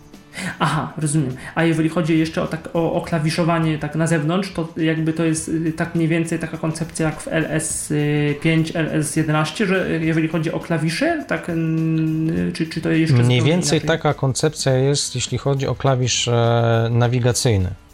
E, natomiast e, z boku są dodatkowe przyciski, między innymi ten przycisk do zmiany trybu pracy, tak, czyli audio-wideo. Natomiast sama koncepcja na panelu głównym jest bardzo zbliżona do LSA 5.11. Mhm, a i też y, y, on jako interfejs audio, mikrofon USB też nie, nie, nie, nie może nie, bo to jest tą kamerą, ale tą kamerą, więc jako kamera tylko i w tym sensie tak można, jako, może jako mikrofon wtedy posłużyć jakby, jak rozumiem. Zgadza się. A mikrofony podobne jak w LS, jak w tamtych LS-ach, tak coś podobnego? Konstrukcja mikrofonów jest inna. Ja bym powiedział, oceniając brzmienie i barwę dźwięku, że mm, LS20 jest e, wierniej przetwarza wysokie częstotliwości. Także jeśli odsłuchujemy próbki, na przykład te same próbki z LSA 5, 11 i LSA 20, e, to wierniejszą górę ma LS20. Także jakościowo jest to inna koncepcja, tam są troszeczkę inne kodeki zastosowane, inne przetworniki analogowo-cyfrowe. Także to brzmienie jest troszeczkę inne dźwięku. No Natomiast tu... E, jest to kwestia barwy, a więc czegoś, co, co trudno jest oceniać, lepsze, gorsze, prawda? Mhm. A bateria? Jakie tam są baterie? Paluszki czy... Bateria jest dedykowana, to jest bateria mm, litowo-jonowa 400, 42B. To jest taki nasz standard stosowany w aparatach fotograficznych, a więc jest ona łatwo dostępna w sklepach. No jeszcze tu w międzyczasie dostałem informację od Tomka, od naszego słuchacza, yy, który napisał, że no, taką konkurencją dla mm, tego rejestratora może być chociażby Zoom Q3. No rzeczywiście, jest coś takiego na rynku, to jest też połączenie kamery i rejestratora, e, natomiast no trzeba by to kiedyś po prostu zrobić jakiś taki test porównawczy, tylko pytanie, kto zrobi mm, z nas test wideo, ja się nie piszę, jeżeli chodzi o dźwięk, no to można by się pokusić. Natomiast no rzeczywiście, no jest, jest tego typu rozwiązań niejedno, no ale to dobrze. To bo... znaczy ja powiedziałem, że, że mamy tylko jedną konkurencję i ona właśnie została wymieniona. E, a widzisz. Także ja nie powiedziałem, że jesteśmy jedyni, tylko powiedziałem, że oprócz nas jest jeszcze jedna, tak, tak, tak. Mhm. jedna firma. Mhm. Także ta firma wspomniana przez Tomka. Natomiast te różnice, które, które jak gdyby są obiektywne do, do, do wskazania od razu na teraz, mhm. to są te rzeczy, o których, e, o których mówiłem, a więc, e, a więc kwestia mikrofonów kierunkowych plus kwestia trybu kamery na żywo.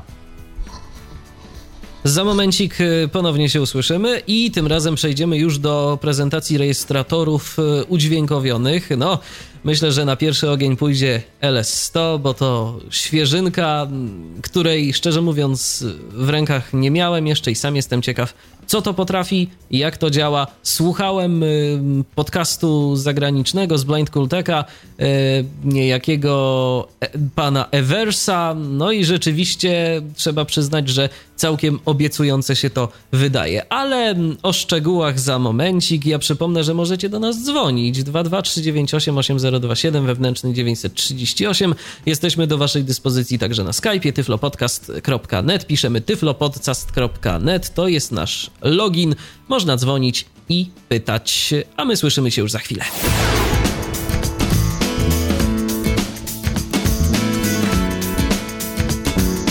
No i powracamy już do Was. Powracamy w audycji, w której dziś rozmawiamy o dostępności urządzeń e, firmy Olympus.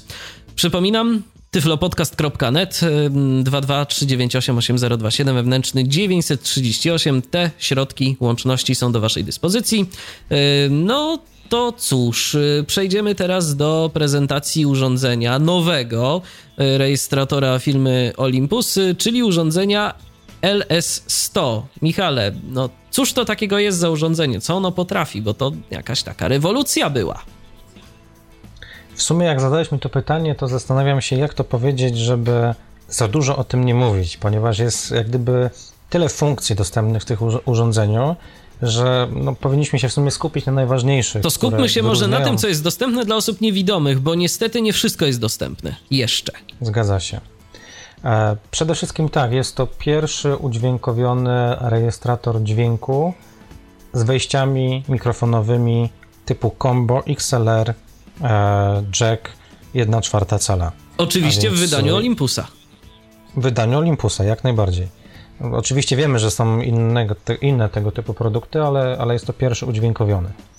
Udźwiękowienie jest e, podobne jak, działa na podobnej zasadzie jak w modelu DM550, a więc w modelu dyktafonowym. Tam wyglądało to tak, że było angielskie menu, oczywiście menu takie wizualne w urządzeniu, e, oraz była możliwość wgrania nakładki udźwiękowienia polskiego, czyli e, Menu urządzenia nadal pozostawało angielskie, jednak udźwiękowienie było, było polskie. I tutaj podobna, e, podobna sprawa ma miejsce. E, menu jest w języku angielskim, oczywiście w tych podstawowych innych językach również, natomiast będzie możliwość e, dogrania do niego udźwiękowienia polskiego. Także wtedy będzie to podobna sytuacja jak z DMM 550. Natomiast wyjątkowość tego produktu jako tako polega przede wszystkim na tym, że jest to pierwszy rejestrator Olympusa z wejściami XLR, jack 1,4 cala z zasilaniem fantomowym 48-24V i pełną niezależną regulacją kanałów prawy-lewy, jeśli chodzi o dowolność ustawień, a więc możliwość ustawienia na prawym kanale zasilania fantomowego 48V, a na drugim wejścia liniowego poprzez dużego jacka, na przykład dla instrumentu e, klawiszowego. Możemy w jednym kanale włączyć fantom, w drugim wyłączyć i ta dowolność jak gdyby jest, e, jest pełna. Nawet jesteśmy w stanie ustawić niezależnie poziom nagrywania dla prawego i lewego kanału. A jak w ogóle jest... wygląda e, to urządzenie? Mm, tak mógłbyś wizualnie trochę opisać? E, wizualnie przypomina bryłom prostokąt, e, oczywiście u podstawy, natomiast u szczytu jest to zakończenie ze ściętymi rogami. Na tych rogach znajdują się mikrofony, tak jakbyśmy sobie wyobrazili prostokąt, i mikrofony zabudowane są taką metalową osłoną. A więc e, w przypadku na przykład LSA 5 te mikrofony wystawały. Czuć było pod palcem, że, że to są takie wystające e, szpice. Natomiast tutaj kształt, e, kształt urządzenia, urządzenia nadaje ta obudowa metalowa, która pokrywa też wierzch tych mikrofonów. Czyli więc... to e, wygląda mniej więcej tak, popraw mnie, jeżeli źle to interpretuję, ale to wygląda tak, jakbyśmy mieli taki mikrofon, powiedzmy, większy, jakiś taki grubszy, i gdybyśmy go tak trochę rozpłaszczyli, mm, to tak właśnie wygląda mm, LS100, mniej więcej.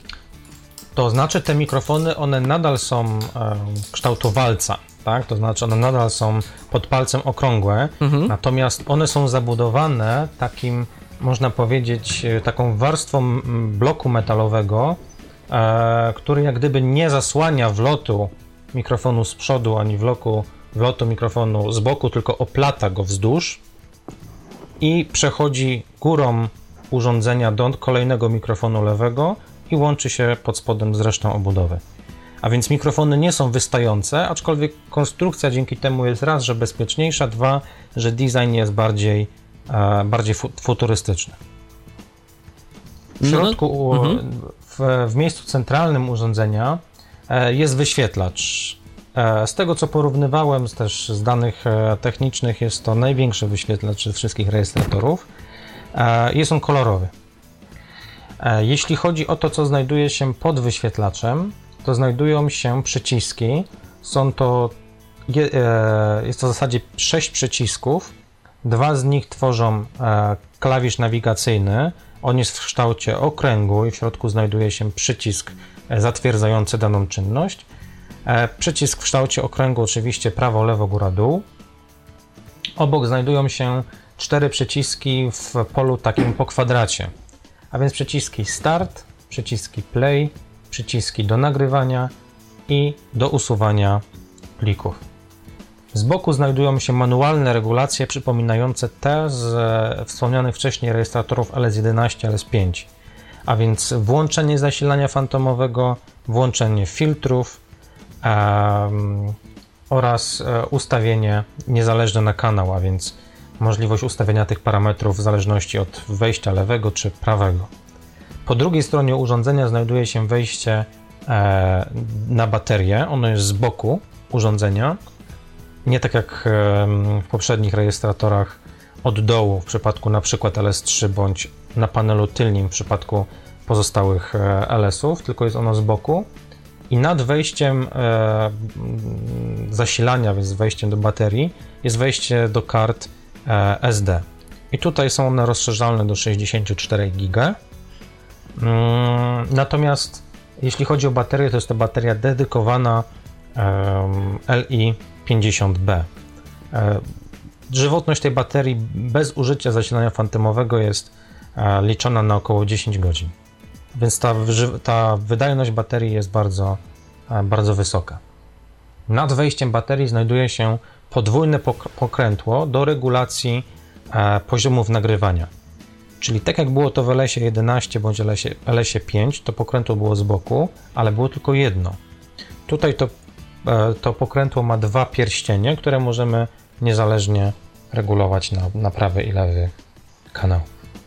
Ale to pokrętło to jest takie pokrętło analogowe, które ma powiedzmy jakiś tam y, początek i koniec, y, go obracamy, czy to jest y, takie pokrętło elektroniczne, że nim w zasadzie możemy obracać do oporu, a tak naprawdę wszystko dzieje się programowo? To pokrętło jest analogowe, a więc mamy no, oś skrętu w jedną i w drugą stronę, oczywiście 10 poziomów. E, tutaj taka, taka uwaga praktyczna w przypadku tego urządzenia żeby jeden kanał uregulować, należy drugi pierścień przytrzymać. Wiąże się to z tym, że kiedy jak gdyby obracamy, chwytamy palcami dwa pierścienie i próbujemy nimi obkręcać, one się obracają e, równolegle.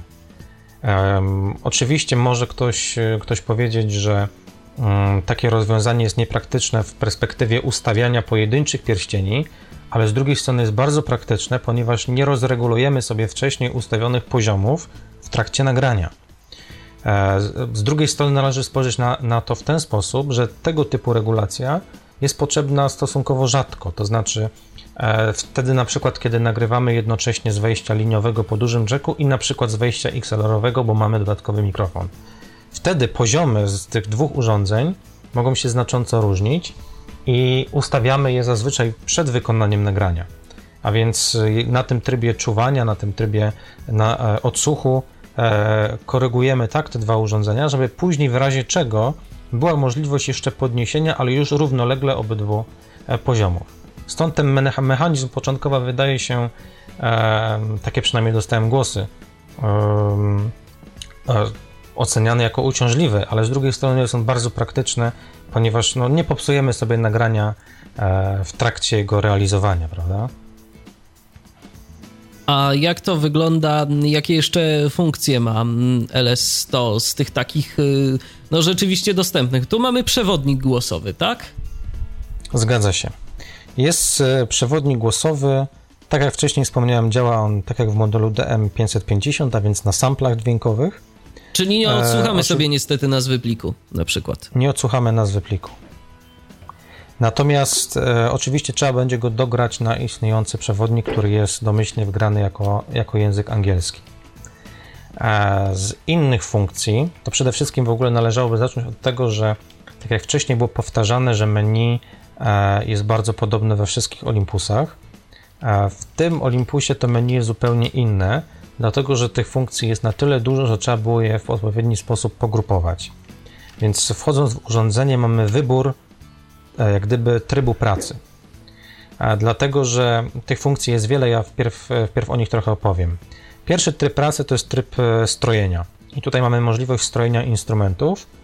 E, tak jak na każdym stroiku do instrumentów mamy wybór strojenia pod częstotliwość, wybór rodzaju instrumentu do strojenia, e, na przykład też możliwość strojenia e, strojkiem chromatycznym. E, kiedy wejdziemy w ten tryb, jak gdyby jesteśmy tylko i wyłącznie poruszamy się po opcjach strojkowych. E, drugi tryb to jest wejście w tryb e, metronomu, a więc tam, gdzie daje to nam mm, możliwość wybicia konkretnych rodzajów rytmicznych, które pozwolą nam na e, odpowiednie granie w tempie. Trzeci tryb to jest tryb ten najbardziej e, dla nas pożądany, a więc tryb rejestratora.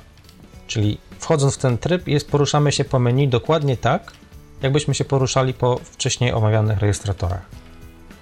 E, kolejny tryb to jest tryb wielościeżkowy.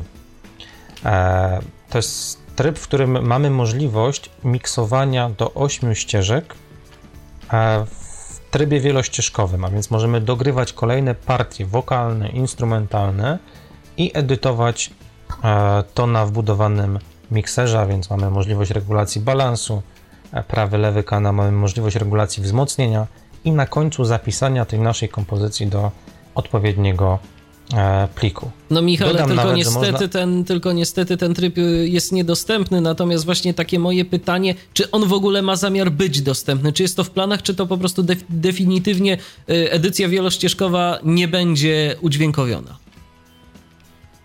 E, To znaczy, powiem tak, e, nie ma na ten temat w tej chwili informacji, więc ciężko, ciężko mi jest się wypowiadać. Być może kolejne wersje firmware'u zapowiadają się, że będą, będą w stanie to uwzględnić. Mamy telefon od słuchacza, więc odbierzmy Tomek ponownie z nami na linii. Witaj Tomku. No witam, to znaczy ja się, ja się chciałem w zasadzie zapytać o to, już się, to co już się wyjaśniło, czyli o ten tryb wielościeżkowy, czy on będzie dostępny, bo trochę mnie to, no powiedzmy, że jakoś interesuje, bo sam mam jest rejestrator o mm, no, podobnych możliwościach. Nie ma tego trybu jakby nagrywania wielośladowego, natomiast ma e, podobne funkcjonalności, jeżeli chodzi o sam rejestrator, tak? Czyli jest combo XLR i, i jack 1.4 i, i tam jest już limiter mm, w miarę porządny, wzmacniacze w miarę przyzwoite i tak dalej, i tak dalej, więc jakby jest podobny, podobny cenowo. No i tak po prostu chciałem się po pierwsze o, o, tą, o tą wielośladowość zapytać. E, Poza tym chciałem zapytać mm, o tą baterię. Czy ta bateria też jest w miarę łatwa? No bo wszystko fajnie, dopóki jesteśmy gdzieś tam nagrywamy w jakimś, nie wiem, w jakimś terenie cywilizowanym. Natomiast powiedzmy, jadę gdzieś w głęboką dżunglę, czy tam w las, albo jeszcze gdzieś tam i czy mogę sobie kupić w sklepie tych baterii kilka za jakąś w miarę normalną cenę i sobie mieć kilka takich wymian, takich kilka baterii na wymianę. Jadę sobie raz, nie biorę ładowarek specjalnych, prawdopodobnie dedykowanych, nie biorę nic, tylko jadę i nagrywam. No to jak to jest, Michale? Baterie, tak. Jeśli chodzi o baterie, to to są baterie. Atutem w ogóle tych baterii dedykowanych jest to, że to są te same baterie stosowane w aparatach fotograficznych, to co już wcześniej wspomniałem, a więc są one powszechnie dostępne. Przykładowo mm, ta bateria mm, w LS100 jest e, w wielu naszych aparatach kompaktowych, fotograficznych stosowana. A więc we wszystkich sklepach fotograficznych, dużych sklepach RTV, Euro- AGD, oczywiście nie będziemy wymieniać marek, e, te baterie można, można kupić. Jeśli chodzi o ilość zakupu tych baterii, no to wiadomo, że, że jeśli będziemy chcieli kupić tych baterii 5, no to jest to jakiś tam większy koszt. Nie, no jasne. zawsze, dedykowane, zawsze, da, zawsze dedykowane baterie są. A jakie są mniej więcej koszta A- takiej baterii pojedynczej? Nie chcę teraz strzelać w ciemno, bo nie wiem. E, natomiast e, pos, powiedziałbym, że w okolicach 100-150 zł. Mhm. Także, ale to jest kwestia sprawdzenia tego, bo, bo naprawdę to jest, to jest w tej chwili mój taki dosyć duży szczał. Możemy oczywiście gdzieś sprawdzić ten, tą baterię w internecie e, czy, czy, czy w sklepie i zobaczyć dokładnie jaka jest cena. Być może się pomyliłem, być może nie. Natomiast e, mniej więcej, mniej więcej taka, taki przedział cenowy. Bo w tym Natomiast momencie... Bez użycia, fan, bez użycia fantomów jest to kwestia 10 godzin na jednej baterii. Więc no ja należy razu sobie zadać... używał fantomu, więc... Tak, tylko że powiem Będzie szczerze, że jeżeli się używa, używa fantomów, to, to ten czas się diametralnie skraca, prawda? No to ja wiem, ale... ja sobie na przykład, no. ja prywatnie nie wyobrażam sobie i dlatego też między innymi jest zasilacz sieciowy, to tak z mojego praktycznego punktu widzenia, jak ja też używam ten rejestrator dźwięku, konkretny do swoich prywatnych celów, to mogę powiedzieć tyle, że bez zasilacza sieciowego ja sobie tego nie wyobrażam. To jest, to jest no, taka, taka moja, moja uwaga. No nie wyobrażam sobie pojechania gdzieś, gdzie nie ma prądu, bo nawet gdyby to była kwestia baterii arkaicznych czy baterii akumulatorkowych, no to musiałoby być ich bardzo, bardzo dużo. E, no tak, tylko że tak naprawdę większość mikrofonów, powiedzmy profesjonalnych, takich służących do nagrywania dźwięków przeroby, to są tylko i wyłącznie mikrofony pojemnościowe, od miniaturowych, przez mikrofony do tych wszystkich konfiguracji typu MS, przez mikrofony jakieś super kierunkowe w rodzaju mikrofony w paraboli, przez jakieś mikrofony shotguny. To są wszystko pojemnościowe mikrofony i większość z nich wymaga zasilania fantomowego, no poza jakimiś tam niektórymi, które mają własną baterię, powiedzmy. Zgadza się, tylko chodzi mi o to, że to nie jest kwestia to się nagrywa bez prądu. problemu. Niestety. To nie jest kwestia, to nie jest kwestia gdyby problemu związanego z jak gdyby kwestią baterii, bo oczywiście jak najbardziej możemy to na, na ten sposób spojrzeć, natomiast jest to kwestia samego poboru mocy. E, z reguły pobór mocy jest bardzo wysoki, zwłaszcza jeśli podepniemy dwa mikrofony na 48 V, to ja nie wierzę w to, że E, że bateria alkaiczna czy akumulatorek jest w stanie, nawet jeśli mamy trzy komplety, zagwarantować to, że pojedziemy gdzieś e, w, nie wiem, powiedzmy w puszczę, tak, i chcemy nagrywać, nie wiem, dźwięki przyrody i będziemy w stanie sobie jak gdyby to, mm, to zrekompensować. Ja Michale, tak, a używałem... jak długo z Twoich obserwacji LS100 na baterii mm, z włączonym fantomem na oba XLR-y mm, uciągnie? To znaczy nigdy nie, nie porównywałem tego przy trybie ciągłym, więc też nie podam dokładnej wartości. E, zazwyczaj używałem 48, 24. Mm, jakby to wszystko sumować, no to to jest e, kilkadziesiąt minut. A to bardzo krótko, bo na przykład mój rejestrator wytrzymuje około 3-4 godzin na dobrze naładowanych akumulatorach. No ale to są jakieś tam licytacje, no. Przy, pełnych, przy, pełnych, przy pełnym obciążeniu mówimy, tak? Przy pełnym, 48, 24 tak, tak bits, dwa mikrofony wykorzystujące Phantom. 48 Tylko, że trzeba jeszcze porównać, że tak jak powiedziałem, ja użytkowałem e, to urządzenie oczywiście odsłuchując, przeglądając, na przykład strojąc instrument, także to też nie jest, e, nie jest powiedziane, że mówimy o jak gdyby pełnym E, pełnej pracy, także ja dzisiaj włączam mm. mikrofony fantomowe i, i, i, patrzę, kiedy bateria wysiądzie, prawda? No to nie, jest, znaczy ja to jest, tyle, takie, to jest takie to... porównanie, które ja mogę zrobić oczywiście i, i, i dla, na potrzeby ko, kogoś, kto mnie o to zapyta, podać. Natomiast mm. z doświadczenia wiem, że, że to jest mało praktyczne używanie fantomu na bateriach. No, tylko Takie że to jest często gęsto jedyna możliwość tak naprawdę. To ja mam no jeszcze takie pytanie, to, to, ja mam jeszcze takie pytanie praktyczne. Jak nam się bateria mm, rozładuje w LS setce, a w danym przypadku no jeszcze coś nagrywamy. Tracimy całość tego nagrania, czy po prostu on jest w stanie się wyłączyć jakoś i zapisać sobie to wszystko, zanim permanentnie straci moc? To znaczy zawsze przed, przed samym wyłączeniem jest taki moment, gdzie on wyświetla ekran Mm, słaba bateria i zanim zamknie, zanim zniknie ekran, on zdąży wszystko pozamykać, także tutaj Aha. nie ma problemu. No to, to dobrze. Yy, to ja mam jeszcze jedno pytanie, jak go można ładować? To znaczy, czy tam jest wymagana specjalna ładowarka, czy to się ładuje przez USB, czy jak to wygląda? To znaczy, ładuje się to przez USB, ładowarka jest w zestawie, E, ładować to możemy zasilaczem sieciowym, jak i poprzez kabel USB podłączony Czyli do Czyli w razie czego, jeżeli by się tak zdarzyło, że jadę gdzieś i mam tylko rejestrator przy sobie, idę do pierwszego lepszego sklepu komputerowego. Dzień dobry, poproszę zasilacz USB. Proszę. I ładuję sobie rejestrator poprzez zasilacz USB. Jak rozumiem. To znaczy on jest w zestawie z produktem, więc jeżeli pan kupuje... Nie, nie, rozumiem, tylko no, czasami się zdarza tak, że się wszystkiego nie weźmie, ale to jest normalne, uniwersalne gniazdko USB, jak rozumiem, tak i można... Standardowe ładować... gniazdo USB, takie jak e, na przykład do aparatu fotograficznego, tak? To jest...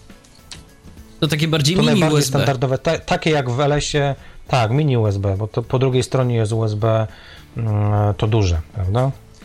I mam jeszcze takie jedno pytanie też tak na końcu. Z tych wszystkich trybów na razie tylko tryb rejestratora jest udźwiękowiany w LS100. Tak. tylko tryb. E, a jak jest z ustawieniem daty i godzin, to też nie jest jeszcze udźwiękowione? Mm, Bo Przyznam się szczerze, tego, tego, wiem, tego nie, każ- nie sprawdzałem, ale mogę, możemy to za chwileczkę sprawdzić. A Mogę to w międzyczasie podam. Nie jest udźwiękowiony, w tych LS3 i w tych in, wszystkich tych nie, w, w tych opartych na samplach, no generalnie one są prawie udźwiękowione, ale pe, pewne rzeczy nie są czytane. No tak, tak to tak ogólnie jest i myślę, że to się nie zmieniło, ale mówię, no nie wiem tego, tak tylko się mogę domyślać. Okej, dobrze Tomku. Czy to jeszcze chyba jakieś pytania? Tyle. Nie. Dobra, to dziękujemy Ci bardzo za telefon, pozdrawiamy i do usłyszenia. Jeżeli jeszcze ktoś y, miałby do nas jakieś y, pytania, to można dzwonić, o, oczywiście, zapraszamy. Michale, ja teraz proponuję, żebyśmy może zaprezentowali naszym słuchaczom jakieś próbki, bo trochę tych próbek tu mamy. Zgadza się, to, to, to, to specjalnie przygotowane e, na tą audycję, chociaż e, niektóre z tych próbek już mają e, kilka tygodni. Natomiast e, to, co jak gdyby wyróżnia też parametrycznie ten, ten rejestrator, to, to wcześniej wspomniane mikrofony, które dynamikę do 140 dB SPL są w stanie zarejestrować. Zanim jeszcze, próby- zanim jeszcze zagramy próbki, to jeszcze odbierzmy jednego naszego słuchacza. Robert się dodzwonił. Witaj, Robercie. Kłaniam się uprzejmie, moje uszanowanie. Nie wiem, dopiero wróciłem, słuchajcie, z, podróży e, po mieście, więc e, nie wiem, może było na ten temat, a może nie. E, e, Mam do pana Michała pytanie, czy LS3 potrafi robić zdjęcia, bo jestem właścicielem tego wspaniałego urządzenia, można tak powiedzieć, i mamy czułość zdjęć, po czym nagle przechodzimy do e, kompresora i limitera. E, To jedno, mogę to nawet zademonstrować, jak, jak trzeba. E, Ale czy- przerwało mi w, e, we wcześniejszych słowach, także prosiłbym powtórzyć. E, czy LS3 potrafi robić zdjęcia. Chodzi o, chodzi o LS3, ponieważ mamy tutaj takie interesujące rzeczy, jak czułość zdjęć i po czym przechodzi się do ustawień mikrofonu, limitera i kompresora. Są takie we- wesołe rzeczy. Ja mogę to spróbować zademonstrować, e, bo, bo jestem akurat właścicielem tego urządzenia. Mm, Skądinąd wcale nie najgorszego, chociaż miałbym pew- pewne tam małe uwagi do tego urządzenia. E, I na przykład. e, Jak tutaj mamy na przykład ustawienia pliku i men- menu nagrywania, ustawienie wyboru mikrofonu, ustawić czułość mikrofonu, wiadomo, ustawienia trybu nagrywania, No, ustawić czułość zdjęć. czułość zdjęć. No to Michale, jest w stanie LS3 robić zdjęcia? Oczywiście, oczywiście, że nie i ten, ten problem był już poruszany wcześniej, bodajże zarówno przez Michała, No właśnie ja nie, dlatego nie, nie, nie wróciłem, nie, nie od początku słucham audycji i dlatego... e, ale nie, ja mówię o, o nawet poza audycją, my żeśmy wcześniej już kiedyś na ten temat rozmawiali, również podczas konferencji Recha, także gdyby ten, ten problem został zgłoszony i jak gdyby ta poprawka prawdopodobnie będzie, będzie uwzględniona, jeśli się pojawi nowy firmware do tego, e, do tego produktu. Natomiast faktycznie jest to, jest to błąd, który się, się wkradł. Oczywiście, no LS3 e, nie robi zdjęć, prawda? Także to, to, to można było się A czy będzie e, nowy w, w zasadzie domyśleć. Y, Bo, Słucham? bo czy, czy będzie nowy firmware? Bo w tej chwili sytuacja jest taka, o ironii o losu, że e, tak naprawdę LS3 na wbudowanych mikrofonach nagrywa gorzej przy najlepszej rozdzielczości niż DN670. E, po prostu nie ma góry. Nie ma wysokich częstotliwości. Ja nie wiem, gdzie, gdzie, gdzie one się podziały i kto. Nie wiem, czy to jest kwestia firmware'u, czy to jest kwestia projektowania, ale po prostu, no tak, to niestety wygląda. Tutaj z, z testów, e, które, które robiło laboratorium Tyflo Podcastu i e, e, no wyszło, że po prostu LS3 gorzej nagrywa jako rejestrator niż dyktafon ten e, DM670, ten najnowszy. I czy będzie jakie, Proszę, jakaś zmiana proszę mi powiedzieć, czy ma pan, ma, pan, e, ma pan takie pliki porównawcze do udostępnienia? Bo ja z E, ciekawości bym sobie że to my- Mam, Myślę, że będą w, tutaj w e, laboratorium Tyflo e, podcastu, bo tutaj robił właśnie Tomek Bilecki test i e, robiliśmy i na jednym, i na drugim e, testy, więc myślę, że będzie coś takiego do, do, do udostępnienia.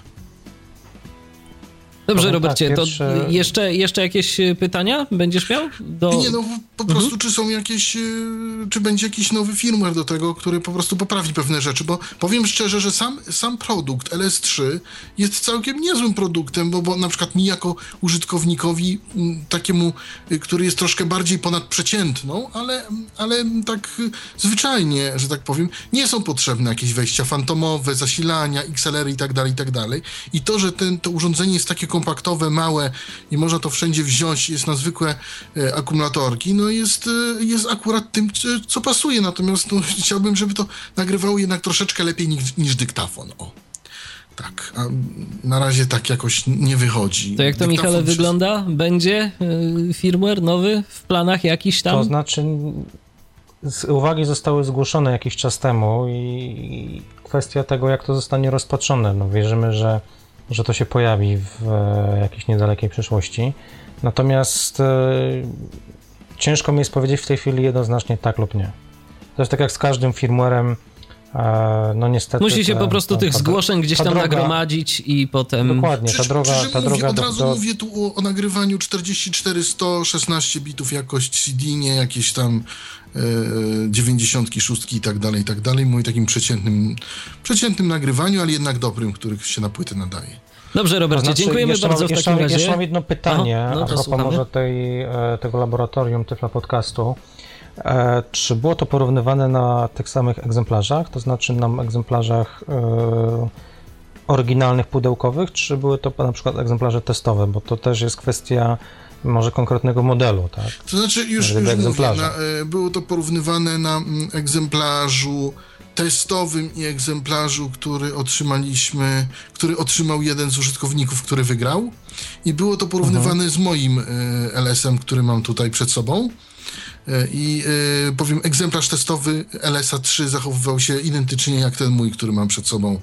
E, Także to nie było żadnego, żadnej różnicy. Bo przyznam się szczerze, że przetworniki jako, jako, e, jako mikrofony zarówno w DM-ie 670 e, jak i LS-ie 3 są bardzo zbliżone. Więc e, stąd mnie ciekawi właśnie, co, co może być tego przyczyną. Natomiast ja z może chęcią bym firmware. sobie taką analizę z chęcią taką analizę poznał, bo, bo przyznam się szczerze, że, że ta Po informacja prostu mnie jest więcej zaskoczyła. i- wysokich i nikt mnie częstotliwości, dźwięk wcześniej- jest bardziej wyraźny na, na DM670. y, Brakuje, brakuje wysokich częstotliwości. Ja y, postaram się y, coś przygotować, wydobyć, że tak powiem, z, z laboratorium te, te pliki, które, tak powiem, będą wskazywać na, na te różnice. Byłoby świetnie. Dobrze, zatem Robercie, dziękujemy Ci bardzo za telefon. Pozdrawiamy, do usłyszenia. Trzymaj się. To teraz może próbki, może próbki, bo, bo mm, czas y, płynie, a tu jeszcze mamy trochę i do porozmawiania, no i oczywiście do, zapre- do zaprezentowania. Zatem, y, Michale, mm, od czego zaczniemy? Więc tak, zaczniemy może od, od nagrania gitarowego, dlatego że to taka, takie najprostsze nagranie, w którym możemy zobaczyć e, jakość, barwy. Gitara to taki dosyć e, ciekawy instrument, który, e, który może to zaprezentować. Tak jak wcześniej wspomniałem, mikrofony e, w LS100 są zupełnie innymi mikrofonami niż mikrofony w pozostałych naszych produktach. Raz, że niesamowita dynamika e, sygnału, Dwa, że rekordowy jak dotąd e, na rejestratory dźwięku stosunek sygnału do szumu. Także mam nadzieję, że jeśli tylko poziom transmisji pozwoli, to, to część z tych. e, Ja podejrzewam, tych że nasz kompresor po drodze troszeczkę ten sygnał zniekształci. Trochę go podrasuje, no wszystko. ale, ale spróbujmy, posłuchajmy. Zatem na dobry początek gitara.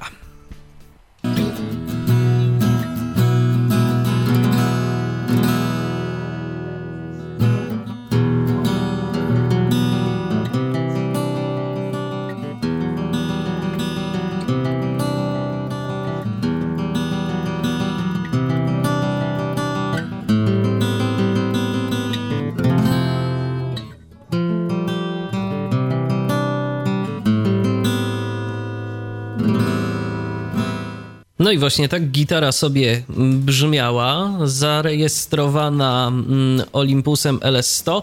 Y, to było rejestrowane za pomocą po prostu mikrofonów. W jakiej, w jakiej to było, w jaki sposób to było mm, y, rejestrowane, Michale? Mógłbyś coś powiedzieć na ten temat? Rejestrator był umiejscowiony gdzieś w okolicach 10-15 cm od pudła rezonansowego. Gitary, e, czułość mikrofonów niska, mm, jakość wyjściowa, ponieważ ty masz bodajże plik MP3, mm, była jakości płyty CD Audio, nagranie oczywiście na, na wbudowanych mikrofonach w LS 100. No i teraz kolejne, kolejna próbka to będzie perkusja. Może... Tak, to jest dosyć, dosyć ciekawe nagranie, dlatego że osoby wtajemniczone na pewno wiedzą, że perkusji się nie nagrywa dwoma mikrofonami, a już tym bardziej nie mikrofonami z jednego punktu, chociaż bywają i takie, e, i takie szkoły.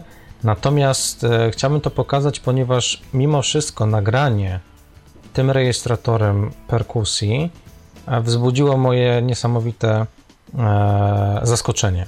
Znaczy w sensie bardzo pozytywnym oczywiście. Stąd jak gdyby nagranie perkusyjne wykonane wbudowanymi mikro, mikrofonami w LS-ie 100 z pozycji tak zwanej overhead, czyli nad głową e, perkusisty. A zatem posłuchajmy.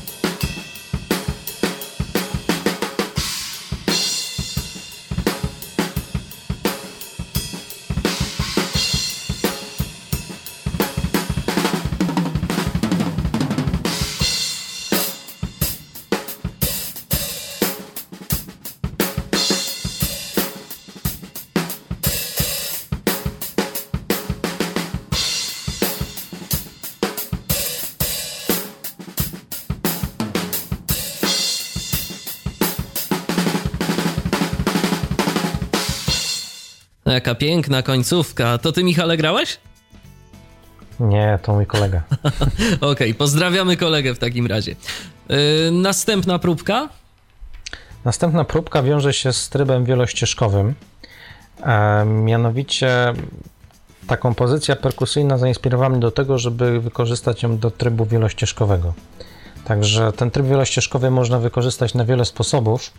Między innymi ta próbka, którą za chwilę państwo usłyszą, pokazuje między innymi do jakiego celu można e, wykorzystać tryb wielościeżkowy. Także tym razem do perkusji dojdą cztery kolejne instrumenty. Mogą Państwo usłyszeć sami, jak to zabrzmi.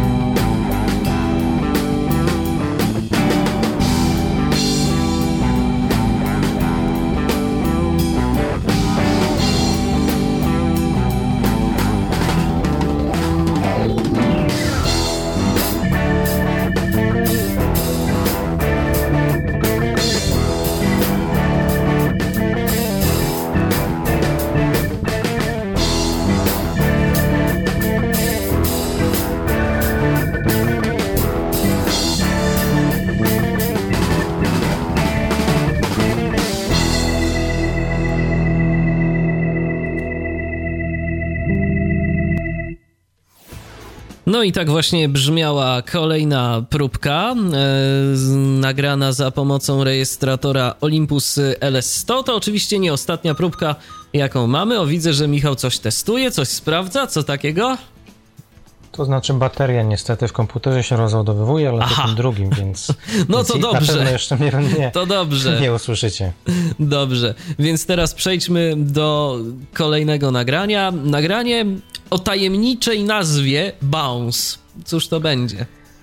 Tak, e, to jest plik, który, który otrzymuje taką nazwę, kiedy w trybie wielościeżkowym ustawiliśmy odpowiednie parametry danych ścieżek, a więc e, wcześniej wspomnianą regulację głośności, czyli możemy dany instrument uwypuklić na tle inny, e, bądź go wyciszyć oraz regulacja kanału prawy i lewy. Nagranie brzmi dziwnie, ale istotą nagrania jest e, posłuchanie, jak można ustawić ciekawie pozycję, na przykład kiedy grają dwa e, klarnety. Będzie słychać e, drugi będzie słychać oczywiście dla którzy Oj, niestety, tak, tak. Michale, coś cię, coś cię na sam koniec tej naszej dzisiejszej audycji zaczęło przycinać, więc miejmy nadzieję, że to za moment się uspokoi, więc ja powiem jeszcze. E, będzie słychać w tym momencie, jak grają dwa klarnety rozlokowane w panoramie. Dobrze wszystko zrozumiałem? Jak najbardziej. No dobrze, zatem teraz zapraszam do wysłuchania kolejnej próbki.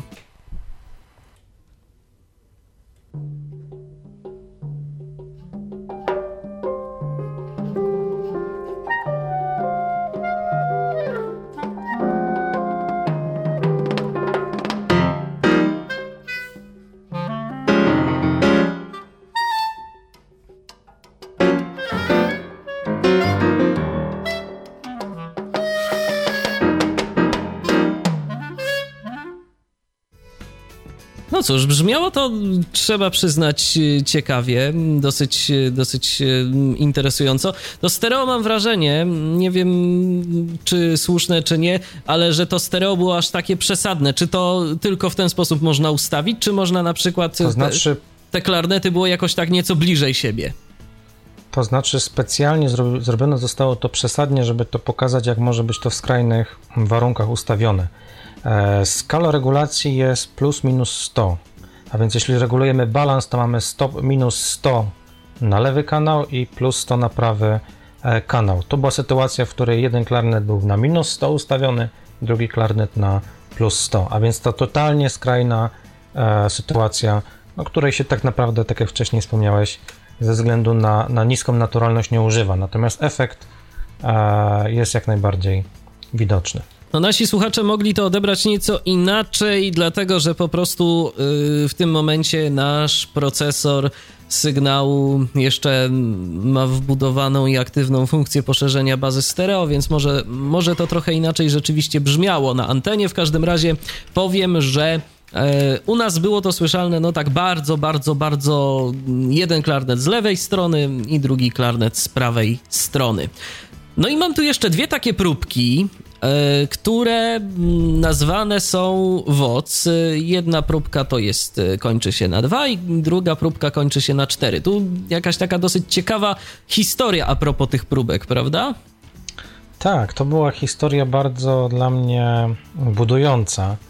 Mm, Może nie będę zdradzał szczegółów, gdzie, co, jak i może kiedy, natomiast e, same informacje dotyczące tych próbek. E, Ponieważ e, zostałem w pewnym momencie, mm, gdzieś na łamach pewnych warsztatów e, prowadzonych z rejestracji dźwięku, podpuszczony co do jakości wbudowanych mikrofonów w nowym LS-ie e, 100. Więc poprosiłem o porównanie mm, nagrań na jednych i na drugich mikrofonów zaproponowanych przez tą drugą osobę. Nie będę mówił na jakiej marce mikrofonów było nagrane to drugie nagrane, nagranie. Dodam tyle, że wartość tych mikrofonów no, mieści się w sumie pięciocyfrowej, więc dosyć e, e, no, mikrofony z dosyć wysokiej półki. Natomiast jedno z tych nagrań będzie nagraniem e, z, na wbudowanych mikrofonach z Olympusa. Więc dwa bardzo e, podobne nagrania, fortepianowe tym razem i możemy porównać. E, pierwsze będzie zrobione Olympusem. A zatem posłuchajmy, sprawdźmy. No, szkoda, że powiedziałeś, może nasi słuchacze mieliby taką małą zagadkę, które, które jest które. No ale okej, okay, zobaczmy. Ja sam w tym momencie teraz bardzo chętnie posłucham i sprawdzę, czy, czy mi się rzeczywiście to tak będzie wydawało, że, że to pierwsze to jest Olympus. Zobaczmy.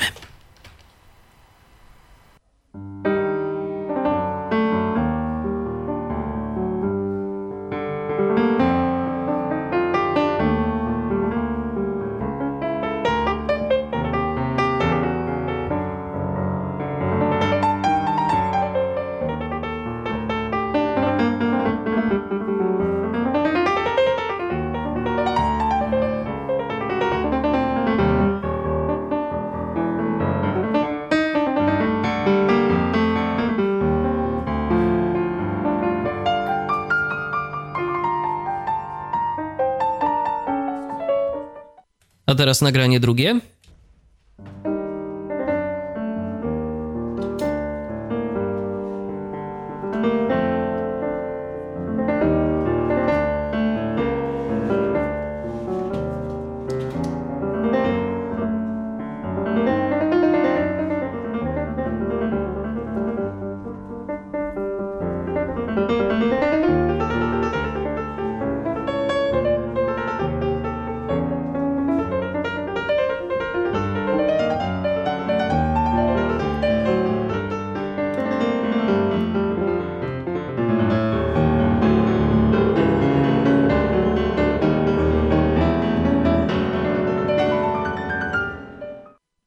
No i tak to brzmiało. No, brzmiało, trzeba przyznać, ciekawie. Ja nie mam jakiegoś takiego słuchu dźwiękowca, to muszę od razu powiedzieć, natomiast no, wydaje mi się, że to pierwsze nagranie miało jakiś taki nieco bardziej wyrazisty dźwięk.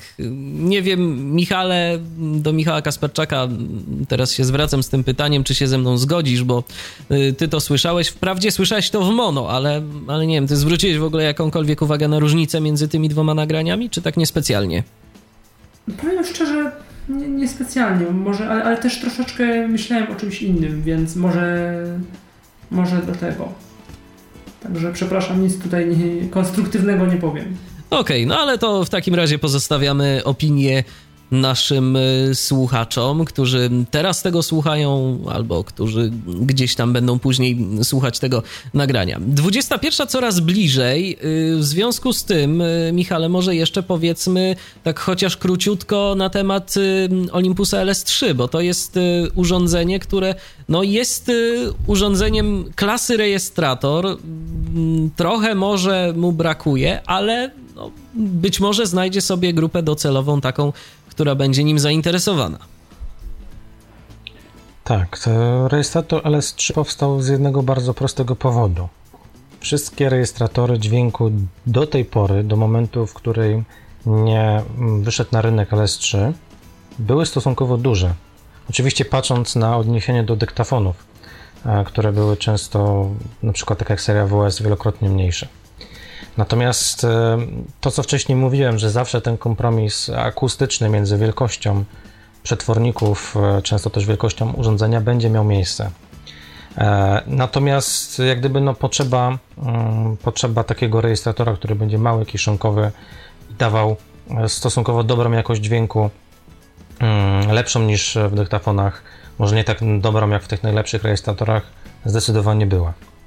E, stąd jak gdyby koncepcja tego modelu LS3. E, to, co chyba zasługuje na największą uwagę w tym e, modelu, to jest pierwszy raz zastosowany system trzech mikrofonów, a więc dwa kierunkowe w ustawieniu pod kątem 90 stopni, tak jak, w tak jak na rejestratory przystało, oraz trzeci centralny mikrofon trzekierunkowy, który miał to pasmo niskich częstotliwości nam podbić. E, udźwiękowione, e, udźwiękowienie, które wcześniej e, bodajże jeden ze słuchaczy wspominał, z tym drobnym, z drobnym błędem, który żeśmy wcześniej omawiali, również metodą samplingu. Mm, ważne jest to, że jest to mm, rejestrator w konstrukcji metalowej jego jakość wykonania jest, mm, wydaje mi się, na bardzo wysokim poziomie. Natomiast ci, którzy szukają y, wejścia liniowego, mogą być y, zawiedzeni, bo tak jak rozmawialiśmy, to to urządzenie faktycznego wejścia liniowego nie posiada. Zgadza się, to urządzenie nie posiada dedykowanego wejścia liniowego. Jest to jak gdyby spowodowane tym, że ten rejestrator ma być takim łącznikiem, można powiedzieć, łącznikiem do, dla produktów dyktafonowych, tak? Czyli nie do końca jest to skierowane do mm, profesjonalnego użytkownika. Innymi słowy, mm, cała obsługa tego urządzenia e, polega na tym, żeby używać go z tak zwanego trybu automatu. A więc e, mamy urządzenie małe, które uruchamiamy jednym przyciskiem i ono w większości, w większości sytuacjach, w większości sytuacji powinno się sprawdzać. Stąd te pewne ograniczenia, które są dostępne w tych, w tych modelach e, wyższych. No, te, te, no te pozostaje postaci, na przykład wejścia liniowego. No i pozostaje pytanie, bo cenowo mm, i jeżeli chodzi o funkcje, jak i o budowę, bo to są te same mikrofony, i o cenę, y, ten niby, no może nie niby, no, y, uważany za rejestrator LS3, jak i dyktafon ten najwyższej klasy y, DM670, one są cenowo porównywalne. No i teraz jest pytanie, no wydaje się zasadne, który, który wybrać, no bo urządzenia właściwie prawie, że mogą to samo, wyglądają tak samo, udźwiękowione są tak samo. Y, tutaj dowiadujemy się od, y, od kogo? Od, y, od Roberta i poniekąd od Tomka Bileckiego, który zresztą też mi to kiedyś pisał, że rzeczywiście, czy nawet w tym podcaście o tym na naszym, którym się mówił wcześniej, że dyktafon być może w jakichś tam warunkach nagrywa ten DM670 nagrywa ciut lepiej niż LS, niż LS3, no także no właśnie pozostaje pytanie, na który, który, który, który wybrać, no bo właściwie różnice są w tym momencie między tymi, tymi dwoma mm, urządzeniami znikome. Dobrze To znaczy, ja od razu powiem, jakie są różnice, tak? Nie będę może nawiązywał dzisiaj do mhm, mm, no, tem, okay. problemu tych wysokich, e, wysokich częstotliwości, aczkolwiek się na pewno przyjrzę, jeśli dostanę takie informacje od, od, od e, słuchacza. Natomiast e, różnice są e, jak gdyby skierowane przede wszystkim w taki, takim podejściu do pracy. DM670 nie posiada tych bardzo wysokich rozdzielczości nagrywania, a więc 96 e, i 24 bity. Nie posiada również takich funkcji jak limiter i kompresor, a więc w przypadku rejestrowania jakichś e, głośniejszych dźwięków czy, czy bardziej dynamicznych nagrań, e, no tego wsparcia nie, nie, nie gwarantuje.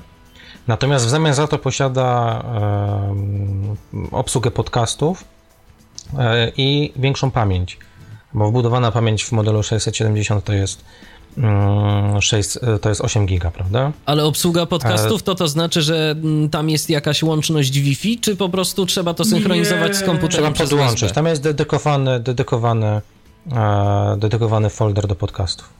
Mhm. Jest folder jakiś chyba osobny, nie wiem czy nawet przycisk, to zresztą taka, taka trochę y, naleciałość jeszcze od tych pierwszych dyktafonów y, DS-ów y, i to ma związek, dla nas żaden, to ma związek, znaczy chyba, chyba że się mylę, to przepraszam, ale mi się to... To jest do wykorzystania z oprogramowaniem Sonority, Sonority, także to... I to jakoś tam się może synchronizować automatycznie, że on w Sonority ma ten link do, link do RSS-u z podcastem i po podłączeniu Olympusa on jakoś do, do danego folderu po prostu pobiera i przenosi, kopiuje właściwie te poszczególne odcinki, ale tak jak mówiłem, że mi się nigdy nie chciało zagłębić w y, Olympus Sonority, przedtem to się nazywało inaczej, ale, ale w, w tego typu oprogramowanie to właściwie y, tych funkcji podcastowych jakoś nigdy, y, nigdy szczególnie nie używałem. Natomiast no, z tym limiterem, kompresorem to jest jeszcze jeden problem ja nie jestem pewny, czy mam rację. Może, może Tomek albo Robert jeszcze napiszą, bo yy, no, ch chyba, że ja czegoś nie umiem, ale mam wrażenie, że tam też jest jakiś błąd w tłumaczeniu, że nie można, yy, właściwie nie, nie, trudno stwierdzić, czy te zaawansowane parametry nagrywania, właśnie limiter, kompresor, czy one są włączone, czy nie włączone. Y, Pamiętam, że, oprócz tego, tego mm, problemu ze zdjęciem niefortunnym, był jeszcze, był jeszcze jeden problem z tłumaczeniem, ale głowy nie daje, że to było związane z kompresorem. To byśmy się tak, musieli coś, spytać. Coś takiego to, coś takiego to było. Mhm. Myśmy się musieli spytać Tomka w takim razie. Bo pamiętam, że, że tego typu problem też był zgłaszany, natomiast e, nie jestem na 100% pewien, że, że chodziło o kompresor. Bym to mógł nawet od razu sprawdzić, no ale nie mogę, bo przez LS-a teraz mówię mm, do Państwa, także musiałbym odłączać, więc tego nie będę. No przy okazji można sprawdzić właśnie nausznie, jak się mhm. LS3 mhm. sprawdza jako mikrofon y, przyłączany na USB. Mm, akurat jeszcze no, trzeba wziąć pod uwagę to, że Michał ma dosyć spory pogłos y, w pokoju, mm, co zresztą słychać, no ale dźwięk jest wyraźny to trzeba, to trzeba przyznać. No a jednak to, jednak tego typu mikrofony, jeszcze tak myślę, że na koniec, yy, myślę, że warto o tym powiedzieć, bo yy, no właśnie, jak do tych rejestratorów wszystkich y, Olympusa na przykład, no i nie tylko, no bo to jest globalna cecha. Te wszystkie rejestratory posiadają mikrofony elektretowe. I teraz do czego one się tak naprawdę nadają? Do rejestracji mowy z bliskiej odległości chyba nie bardzo. To znaczy tak, e, typowo mikrofony mm, wokalne to tak naprawdę są mikrofony dynamiczne, prawda? Ewentualnie pojemnościówki Tutaj, jakiejś dobrej klasy. Ewentualnie pojemnościówki, więc jeśli chcemy do tego podejść w pełni profesjonalnie, to tak naprawdę e, dobrze byłoby mieć na przykład LSA 100 plus swoje mikrofony, które możemy podłączyć pod LSA 100. Także gdyby do pełni profesjonalnych nagrań, wiadomo, że mikrofonów elektretowych e, się nie używa. Natomiast należy pamiętać o tym, że zastosowaniem rejestratora nie jest zastąpienie w pełni profesjonalnego studia muzycznego, bądź w pełni profesjonalnego sprzętu do rejestrowania e, konkretnych, specyficznych rodzajów dźwięku. E, zadaniem rejestratora jest przede wszystkim mobilność tego, czego nie zagwarantuje e, sprzęt, który na przykład mamy profesjonalny w domu. Czyli często na przykład e, jest to mikrofon, który swoje waży, swoje zajmuje, który potrzebuje mieć e, dodatkowe źródło zasilania, który często no, jest zajmuje, no, tak jak powiedziałem wcześniej, więcej miejsca. Mm, często też w ogóle sprzęt studyjny, tak jakbyśmy na przykład spojrzeli na tryb wielościeżkowy. Tak, często, żeby wykonać tego typu, tego typu pracę, potrzebna jest większa ilość, ilość e, sprzętu. Stąd rejestrator jest nastawiony w pierwszej kolejności na mobilność. I to, na ile jest dobry, świadczy przede wszystkim to, jak nagrywa dźwięk, e, nie będąc w pełni, można powiedzieć, tak jak to wcześniej określiłeś, tym mikrofonem do danego celu. Stąd y, trzeba zawsze pamiętać, używając rejestratora dźwięku, że nawet jeśli on będzie bardzo wysokiej klasy, e, to nadal jest to rozwiązanie, które ma być przede wszystkim mobilne. I w tym rejestrator będzie zawsze e, najlepszy. Czy to będzie mikrofon elektretowy, czy, czy jakikolwiek inny podłączany na małego jacka, to trzeba mieć to zawsze, zawsze na uwadze. Mm, zawsze idąc w kierunku mniejszych urządzeń, zawsze się godzimy na jakiś rodzaj kompromisu. I w tym, w tym przypadku jest to też e, kwestia szerokości zastosowania.